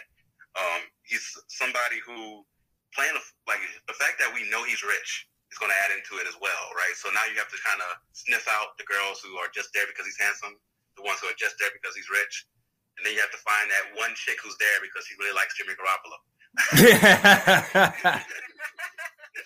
I think it'd be very interesting to try to navigate that, and I think he'll be good at it. And you know, take a little shot here. He might be a better bachelor than he is a quarterback. oh boy, man. Oh, oh man. It is on. The gloves are off. Shout out Jimmy G, shout out Eli. I don't know. You need a Snickers, D? Are you that hungry? All right, here's here's what I want to see. I want to see Charles Barkley basically doing a reality show like an obstacle course. I want to try to see him go through an obstacle course of some oh. sort. Like let it be like part mini golf or something like that, part eating a pie, you know, part playing a kid like a 10-year-old kid in basketball one on one, whoever scores first wins. I would love to see him go through some sort of ridiculous obstacle course and hope that he can, you know, still breathe afterwards. I just think that would be so funny cuz his gut is bigger than I think the dome on top of the freaking Washington Monument over there, uh, whatever it is, the White House. Yeah, I mean, I would just love to see him doing that sort of action through an obstacle course and probably just falling in the water on the first drop. So I would be so entertained by that. That's a good one. Like Charles Barkley is hilarious. Whenever they do the little race to the board on TNT, Yeah, yeah. he always he always loses, and he could tell he just can't run anymore. It'd just be hilarious. I think, and then right after they show him like failing at one of these obstacles, they just show one of his old highlights and just be like, "Look at how high he's falling." I love it. That's great. All right, guys. I know that you got uh, one more each, I believe, right? So let's uh, make sure we get we got time. Let's get them in before the break, and then we do knowledge with Nikki and some fantasy action, along with maybe some bold predictions as well if we have time. So, all right, Nikki, what else you got? All right, so give me some Elena Delle Donne on Real Housewives of New Jersey, please. She Oh. one tough bee, and so are these Jersey girls. They don't put up with anything. Neither will she. I want to see behind the scenes of her life and her happy life with her wife. I think it's high time we see this on Real Housewives. Let's get a little diversity in there. Um, so, yep, that's I would watch that all day, any day, and I think she'd fit perfectly with this cast. You know what? That's a great one. And another person I can see fitting in right there is Serena Williams. You know, I mean, you can of course add her sister into it, but you know, with her being pregnant and playing in playing tennis while she's five, six months pregnant and stuff like that, that's another one. And now she has the kid and how she's coming back to tennis. Yeah, that I like that. I like that that dynamic right there. I do. I do. D, what do you So yeah, so for my number four on the Mount Player Player for the reality TV show, that idea of having different players play different sports. So for example, the NFL players will go play basketball. You have baseball players play tennis and basketball players play football. And some of it will be funny. You'll have some players who only are good at that sport, right? So you'll see a guy who is excellent in football go play basketball and just can't hit a layup. And it would make some of us feel better. when we see, you know, a star linebacker just not be able to hit a jump shot and be like, oh, I actually can beat this guy at basketball. right. But then, of course, you'll have some guys who are great at everything, like Odell Beckham Jr., for example. I've seen him play basketball and go and do 360 dunks and windmills and all this stuff. So you have some guys who are like, really, really, you're a Pro Bowl wide receiver and also excellent at basketball. right. Can we have something? Can we have a little bit of something? I think it'll be very funny to see him playing different sports, even like sports that are kind of like not on the mainstream thought process. Like you can see him playing badminton. Oh You yeah. can see him doing water polo. You know, stuff like that. Like I really, yeah, I want to see him doing everything. Yeah, I want to see him doing everything and see how far their talent goes or does not go. I think it'd be very interesting. Well, you see, I, I totally agree. And the perfect example to me, Nikki, is is when you know at, at the beginning of COVID, there was nothing going on, and we needed entertainment, and you had Tom Brady and Peyton Manning out there playing golf. I never watched golf, ever watched golf, but I watched because they were on it. They were on it with Tiger Woods and Phil Mickelson. So I think that's an excellent point, Damien, where it'll definitely draw our eyes to see what players can do in other sports. So I love that. I'm all about it. Yeah, that is reality TV gold. Just waiting. That's just waiting to be picked up. Like, yep, that's a ratings hit right there. It reminds me of um, we played the powder puff game. Like, so the cheerleaders would be the football players, and the football players are the cheerleaders, and we like prepped for like a couple weeks and sold tickets to the game. And I mean, it was a hot mess, but everybody came to see it because it was just it was a train wreck. So, um, but we're amateurs.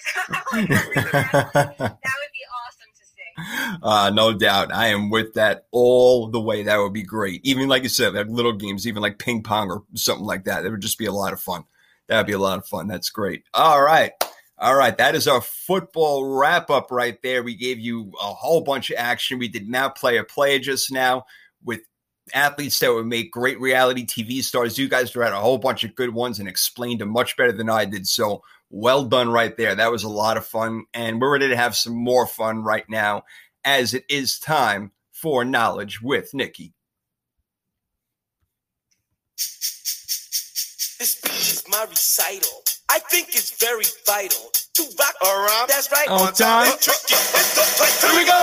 It's tricky to rock around, to rock around. That's right. On time is tricky. That's right. You know, when you hear that song, it is knowledge with Nikki Time. That's it. That's a song right there. That's how we bring it in. This is when Nikki gets the chance to take her shots back at Damien and I with whether it's sports trivia, movie trivia, who knows what she's going to throw at us, statistics, you know, who was uh, who played in 1902, who knows what's going to happen right now. But Damien and I, we got our game faces on. We're ready to do this thing. We never cheat. Ever, ever cheat. As you could tell by one of my last answers, Meryl Streep last week having what, like 21 nominations? I said eight, so I don't know what the hell I'm talking about. But we're going to give it a shot over here. Let's see what Nikki's got up her tricky sleeve. What is your theme this week?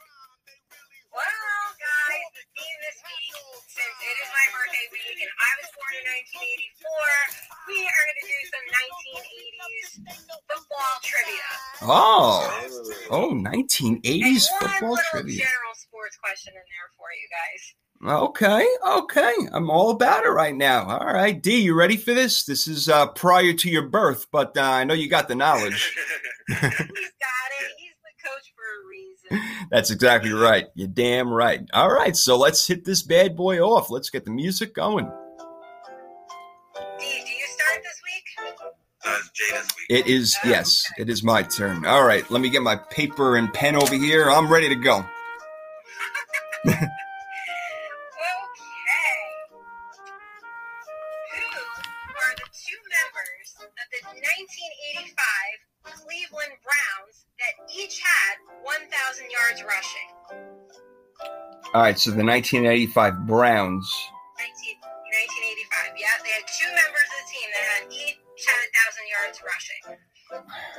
I mean, Ernest Byner. That's one. Um. Oh boy. Um. Come on, Jay.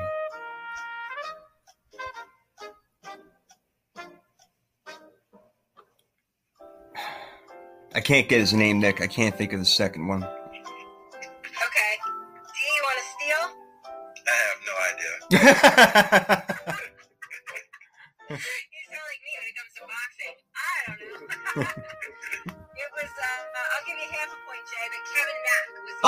yeah. Ah, good call. Damn. Good call. It would have taken me a while to get that. Like, throwing shit across the room, like, desk flies. but he knows he should have it, but, okay. oh man. Ah, it would have taken me a while to get it. So good question. Very good question, Nikki.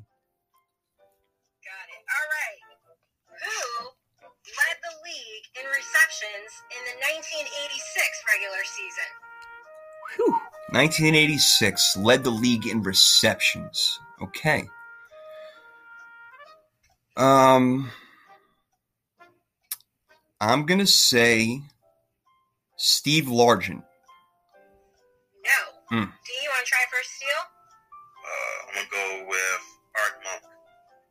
No. It was actually Todd Christensen, tight end for the Raiders. He had 95 receptions. Wow. That's a good. That's a good name right there. I Yep. heard that one in a while. Yep. Yeah, good one. All right. Good questions, Nikki. I'm not mad at the questions. I'm mad at myself. Good one. All right, Jay. Uh, what team made the only mid-season coaching change in 1988? The only team. Football, football team. Okay, so the only team in 1988 to have a mid-season coaching change. Let me just see if I can remember the significance. Was it the Vikings? It was not. Damn. Would you like to try to steal? Uh, was it the Cowboys? No, it was the Lions. They were two and nine under Darryl Rogers, and they replaced him with Wayne Fontes. Yep. Yeah. Wayne. Yeah. Wayne Fontes. Yep. Yep. That's right. Oh I'm man. that's that's on me. If there's any team that's gonna have a coaching change any year, it's the Lions. Yeah, choose the Lions. When in doubt, pick City. Yeah, there you go. Ah, ah, that's All right, Jay. Now time for your just random sports question of the '80s. okay. What what position did Cal Ripken Jr. start at for the first time since 1982 in a July 1996 game? Third base. Yes. Okay. Very nice. All right. So you end the day with one and a half points. One and a half, unless I steal from my friend over here. Right. All right. Good luck, Damien. Oh, I'm so nervous after I took that shot at Eli today. NFL rookie won the rushing rushing title in 1981? Mm, good Is question. Roger Gray? No. 1981.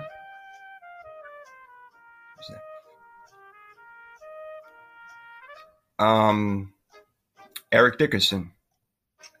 No, it was the Saints rookie running back, George Rogers. Hmm. He had 1,674 rushing yards that year. All right. Yeah, but All that right. holds the record for the Saints. Yes. All right, D, let's go to 1983.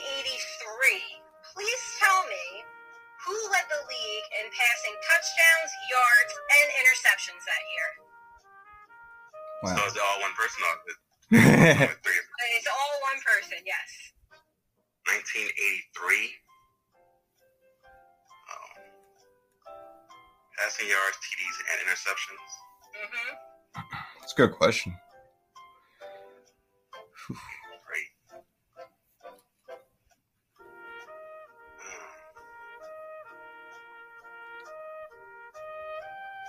I'm gonna go with. I'm gonna go with Dan Fouts. No. Jay, you want to try for a steal? Yeah, I'm just gonna go with the first guy who popped in my mind is uh, Joe Theismann. Oh, Packers. little Dickey. He passed for 4,458 yards, 32 TDs, and 29 interceptions. Damn, Wow. nice Not season. to you. Any quarterback from Green Bay outside of Bart Starr, Brett Favre, and Aaron Rodgers. and now Jordan Love. yeah. All right, Let's go. All right. In 1980, in the 1988 playoffs, what two teams played the closest game, resulting in a score of 24 to 23? Ooh, the 1988 playoffs. Hmm. I know that's a year that's familiar to Jay. Um, but It I'm is. tryna- um, closest playoff game that year was it the Browns and the Colts? I will give you half a point because you did get the Browns. Uh, Uh, Jay, you know who else it was? Um, just, I mean, I think it was the Broncos. It was the Houston Oilers. Ah, son of a gun. All right, it wouldn't be the Broncos. What's the matter with me? Ah, good question, though. Shoot. All right. All right, D. You got half I there. think you got. I, I did it specially for you. Who was Mike Tyson's manager in the late 1980s? Cus D'Amato. No, Bill Cayton. Oh, it's- oh, you said manager, not trainer, yeah. no, yeah. Oh my gosh! Oh, I didn't let you steal. It's okay. It's all right. That's all right. It's all good. It's all good. It's all good. All right. All right. Well, we finished the day. Jay, one and a half. Damien, half a point. You take a shot at Eli one more time. It's going to get even harder. No, that, was some, that was some great 80s questions right there. That was good. Yeah, yeah, not bad. Right. Go to the 90s next week. Had the, the reference points to even think it through. I don't, I don't think I would. So good job. You guys impress me every week. hey, we, we do our best. We ask some really tough questions, and like we say, that's the way we want it. That's the way we want it. We want the tough questions. We don't want those layups. That's all. That's all. But all right, another another good job. 1983 quarterback, the damn Dickey over there. Oh man, we're gonna get into a little fantasy football action actually right now. So we want to bring up our teams over here. Make sure we got them ready on the third and three podcast as we just did Knowledge with Nikki. That will never go anywhere. That is Tricky Nikki G doing her thing, kicking mine and Damien's butt over there on the radio. But uh, you know what? We love it. It's all good. It's all good. We have a great, great time. One of my favorite segments, if not again, my favorite. And uh, we're gonna do bold predictions in uh, in a couple of minutes over here. But first, we want to get to our fantasy teams. We had our draft last week, and we wanted to bring it out to you guys and see who you think has the best team. So we're going to kind of roll through it real quick. Who's got the best quarterbacks? Who's got the best running backs, wide receivers? So let's try to run through this bad boy real quick. I'll start it off. Um, in the eighth round, I took Aaron Rodgers because he was there, and I know that they're not going to have the greatest year, but I know that he's not going to mess me up and throw a bunch of interceptions. So that's why I took Rodgers. And Damien, you took Cam Newton as your starter, right? Yes, so I did a big risk reward pick. You know, if and that's the thing with quarterbacks. So if Cam Newton doesn't work out, there'll be another quarterback there I can take who can fill in that production. But if he does work out, it's a huge reward for me. Yeah, like you said, big risk reward, no doubt. Nikki, who's your starter? Matt Stafford. Oh, that's ER, right. baby. Again, uh, you know, Chris. Um, and I usually don't take a backup quarterback, but with this league, I did, and I took your boy Jay Rivers. You're riding high on him, so you know what? He was there. I've had him in fantasy before, so if Matt Stafford doesn't deliver, I do think that Rivers will. Yeah, that might not be a bad move. That might not be a bad move at all. All right, we'll see. Th- look, if Stafford stays healthy, I believe that he will deliver. We'll see. He needs some wide receiver help. Uh, you know, you got Marvin Jones and obviously Kenny Golladay, but uh, you know, maybe a little bit more. We'll see if T.J. Hockenson can do his thing. Wide receivers, guys, because my my first overall pick. Let, let's go there for a minute. My first overall pick. We have a 12 team league, obviously, so I had the 11th pick and I needed to go running back first with the guy I know who's going to get the ball. So I went with Josh Jacobs. So I got Josh Jacobs at 11 for the Las Vegas Raiders, and that allowed me to come back because I picked at 11. So a few picks later, DeAndre Hopkins was there. And I'm like, bam, that's gold right there. So I had to wait a while to get to my next picks, but that's where I went first was Josh Jacobs and then DeAndre Hopkins. What were your first two or three picks, Dane? So yeah, for my first few picks, I went wide receiver heavy. I think I had the ninth pick if I remember correctly. So a lot of the running backs I wanted were taken. So I went with Kent guard Mike, and I got Julio Jones right Ooh, after that. tough. So yeah, I feel like my wide receiver core is really really good. Yeah, that's pretty tough right there. That's good. So, Nikki, what about you? Who were your first two, and what what pick did you have? I don't. Who, what pick did I have? Three. I don't remember who I took, but here's my wide receivers. I have Godwin, Rid- Ridley, So Okay, not bad, not bad. My receivers are, like I said, I got Hopkins. Then Mike Evans was still sitting there. I picked him up um, right after I picked up Leonard Fournette, who you know we talked about already. He's on the Bucs now, so I'm happy with that. So I also so I got uh, DeAndre Hopkins, Mike Evans, Robert Woods, and even guys like Mecole Hardman, John Brown. I can throw in there. Your boy now, who was my boy last year, Emmanuel Sanders. So I got him. I even got Golden Tate. So I'm liking my wide receiver core. The top three I got really are Robert Woods, Mike Evans, and Hopkins. Um, I got Hooper at tight end. You know, I got this love affair with him. And Damien, you I know you said you got Julio Jones, you got Mike Thomas, and who's your third receiver? Uh, my third receiver was Adam Thielen. Oh, okay, that's very good. That's a very good one right there. And what about your running backs? So for my running backs, trying to remember now, uh, I didn't get to get the running backs I wanted. Uh, so that's why I went so wide receiver heavy because I knew that was going to be where I had to really make my money was at the wide receiver position. Uh, so for for running backs, I just wanted to get running backs who I knew could catch the ball, could also give you a production as far as outside of what you know your normal rushing yards. Uh, so I believe I went with Austin Ekeler. See here. I do apologize. I got like a few. No, that's all good. Yeah, we got a lot of leagues going on over here. Yeah. My other running back, while, while you look while you're looking real quick, I also had Devin Singletary. So you know, um, you know, to back up Leonard Fournette for that matter. So I can even stick him in as a flex player if I wanted to. So I'm I'm pretty happy with that pick there. D, did you find who it was? Yeah, so for my running backs, I went with Kareem Hunt, who I believe is going to have a good year, even though he's a, a backup role in Cleveland. And I also went with Le'Veon Bell, who I think is going to have a bounce back year for the Jets. I think that's good value for where I got him at because I went wide receivers first. Right. So you think about the fact that those three wide receivers first, I was able to also get those guys at running back. I feel pretty good about that. Yeah, that's why it's so important to me to make sure I get the running backs that I know are going to be touching the ball, you know. But um, yeah, when you, especially in a PPR league, you know, a guy like Mike Thomas in PPR, I mean, that's just like heaven right there. So I totally get it. Nikki, what about like your core, you know, with your wide receivers and running backs? yeah, so like I said, wide receivers: Godwin, Ridley, Gallup.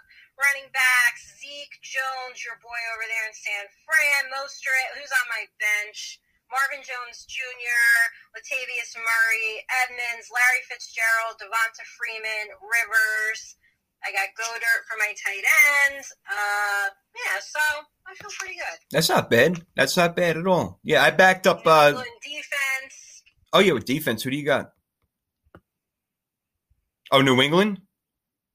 Oh, New England's defense. Yeah. See, defense is one of those things to me. I'm, I might be just interchangeable on, uh, you know, throughout the year. That's, you know, I did that, you know, with a couple of leagues, unless you got like Baltimore, you know, you're not going to get rid of them. Yeah. You know, I got Seattle going up against Atlanta this week, but, you know, I don't know if I'm going to keep them all year. You know, we'll see. You know, now with Jamal Adams over there, we'll see what happens. But um, Irv Smith Jr., like I've been talking about, I got him as a backup tight end to Austin Hooper, but I may be playing him more than more than I thought. So I got to tell you, I'm really happy with my team right now. I even got you know one of my guys from San Fran, Jerick McKinnon. So I like the backups I have. I like my starters. Um, believe it or not, the biggest guy I'm worried about is Aaron Rodgers, and that's just because he's not going to have these 350 yard, four touchdown games anymore. But he was the best one left, and you know I also again don't want a lot of interceptions and turnovers, and he don't do that. So that's kind of why I went there. And you got Cam, and you got Matthew Stafford who can do huge things. I don't know, you know, I mean. It's Zeke, Saquon Barkley, Christian McCaffrey. Those are like the top three everywhere. But there are always guys, and you know this, Damien, that come around during even week two or three, and they're studs throughout the rest of the year. So the waiver wire is really important. Yeah, no, it's definitely important to keep your eye on the waiver wire. Like I, last year, I made the playoffs based off of picking up Ryan Tannehill at the right time. Hmm. So you, How about that? Yeah, you definitely gotta keep your eye on the waiver wire and see who's doing things, who hasn't picked up. Um, for me, man, I think my tight end might be my key. I got Darren Waller from the Raiders. Not bad. somebody who exploded last year. He's going to be major for me. Uh, also, for my flex positions, got Brandin Cooks. I think that's huge. I think he's going to have a really big year for Houston, filling that role of being the top guy. You know, when the Hopkins not there, being there. I also got Marlon Mack from the Colts. So I feel like my team is really stacked as far as wide receivers and running backs.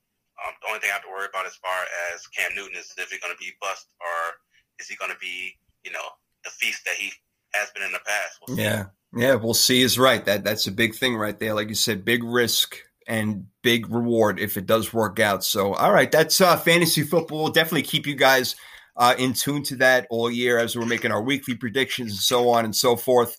Let's end the show with bold predictions. And I already alluded to one of mine, guys. I said I didn't say it yet, but I'm going to say it exactly now. Unless the 49ers win the Super Bowl, I mean, win the Super Bowl, not just get to it, unless they win the Super Bowl, I believe that Aaron Rodgers is coming back home to the 49ers. I, I don't think that he's going to be in Green Bay at all next year.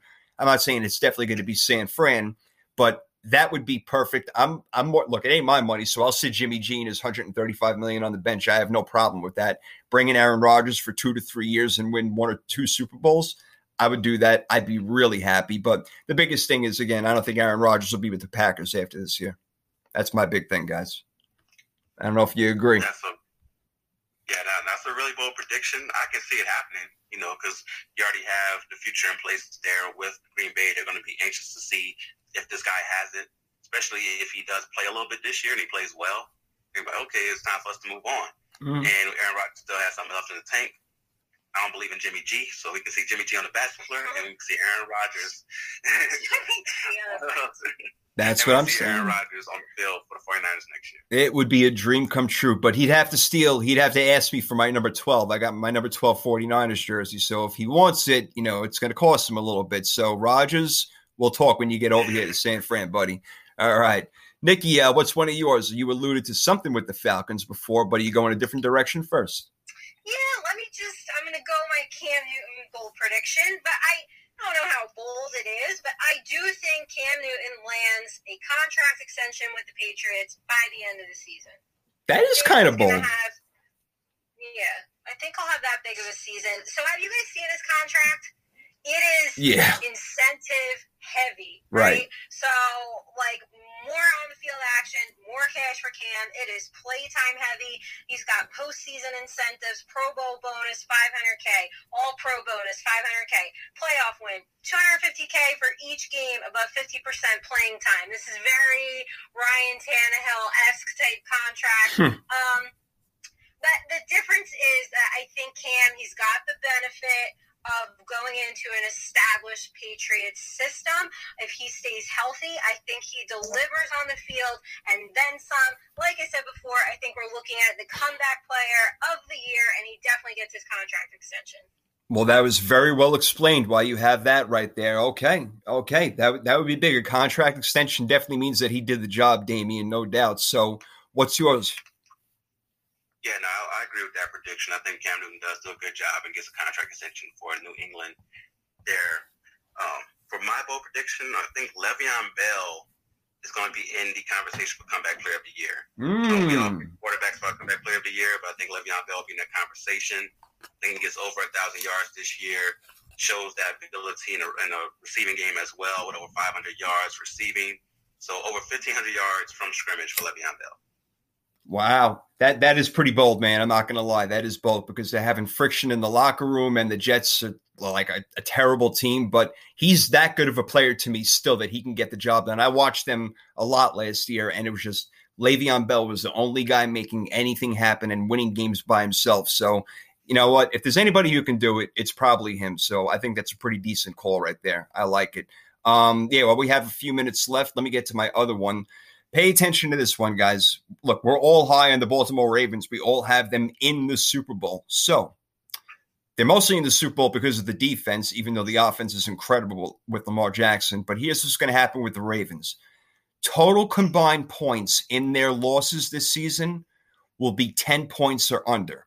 So what I'm saying is when the Ravens, if and when they lose, the entire season will be 10 points or less. So I know that's kind of bold and crazy and out there, but I'm saying when they do lose, it'll be by three or four or one, or that's it. It won't be any more than 10 throughout the whole year, Nikki. I don't know if you think that's nuts, but that's how good I think they are. Yeah, no, I don't, I don't think it's. No, I don't think it's that nuts. That- I mean, that's a very, very, very good team. They make some good points. I can roll with that. I don't think it's it's that crazy. Damien, what do you think? It's not crazy, but it's definitely bold because you know you, you may have one bad game. You might have one bad game where you play against an excellent team. They do play the Chiefs this year, I believe. Yep. You may have a game where you lose by ten to the Chiefs, and then you lose another one by one or three. So it's definitely a bold prediction, but I can see it happen. I can see them executing so well to where the points they only lose by a combined nine points all year. So I definitely can see that happen. Yeah, it definitely can. We'll see. We'll see. We're all really high in them. All right. Uh, we got uh, one more from each of you guys, right? Before we close them up. Yes, sir. All right. So Sir, D- go ahead, D. Oh. Okay, so my next one. I think the Falcons are going to surprise everybody this year. So I know it's easy to overlook them and their division. I know, I know the defense is a little suspect. I know they're streaky, but they made improvements on the defensive side of the ball. That offense is just waiting to go off. And Matt Ryan overall has been pretty consistent. He's had his down moments, but he's never veered too too far off from his MVP season. Listen, I'm not saying this is going to be easy for them, but if they can avoid this early season collapse like they did last year, I think they've got momentum coming off of last season. Um, I know everybody kind of wants to say, okay, well, that's why they're a little bit suspect and they don't have a lot of faith in them. But I think that they shock everybody um, and a lot quicker than we think. I don't know if it's playoff season, but I wouldn't be shocked if they get in there. So, Atlanta, I'm not that down on you. Sorry, D. I think they're a little bit better than everyone's giving credit for. Yeah, D, real quick, I'm going to throw it to you as we only got a couple of minutes here to wrap it up. Um, I, I would agree if Todd Gurley can play well, that's what they've been missing this whole time. When they went to the Super Bowl, it was Devonta Freeman and Tevin Coleman. So you add in a running game, yeah, then then you then you got possibilities. Only have one word to say about that prediction. Yeah. Say about that. But somehow you're saying to win in the Super Bowl. Yes, I do agree with your. There you go. There you go. So you're uh, on the same team all year. With Atlanta, I just as an organization, I don't think they have it together. They surprised some teams last year. Like we mentioned before, they beat the 49ers. They beat the Saints last year on the second half of the year. But I think just caught people off guard. This year, people will be ready, and because of that, they won't be able to succeed. Atlanta will struggle. oh man! Uh, before we get into any more arguments, Damon, we got we got about a minute left. Let's get your last one in, bro. Last bold prediction: Dalvin Cook will win the rushing title this year.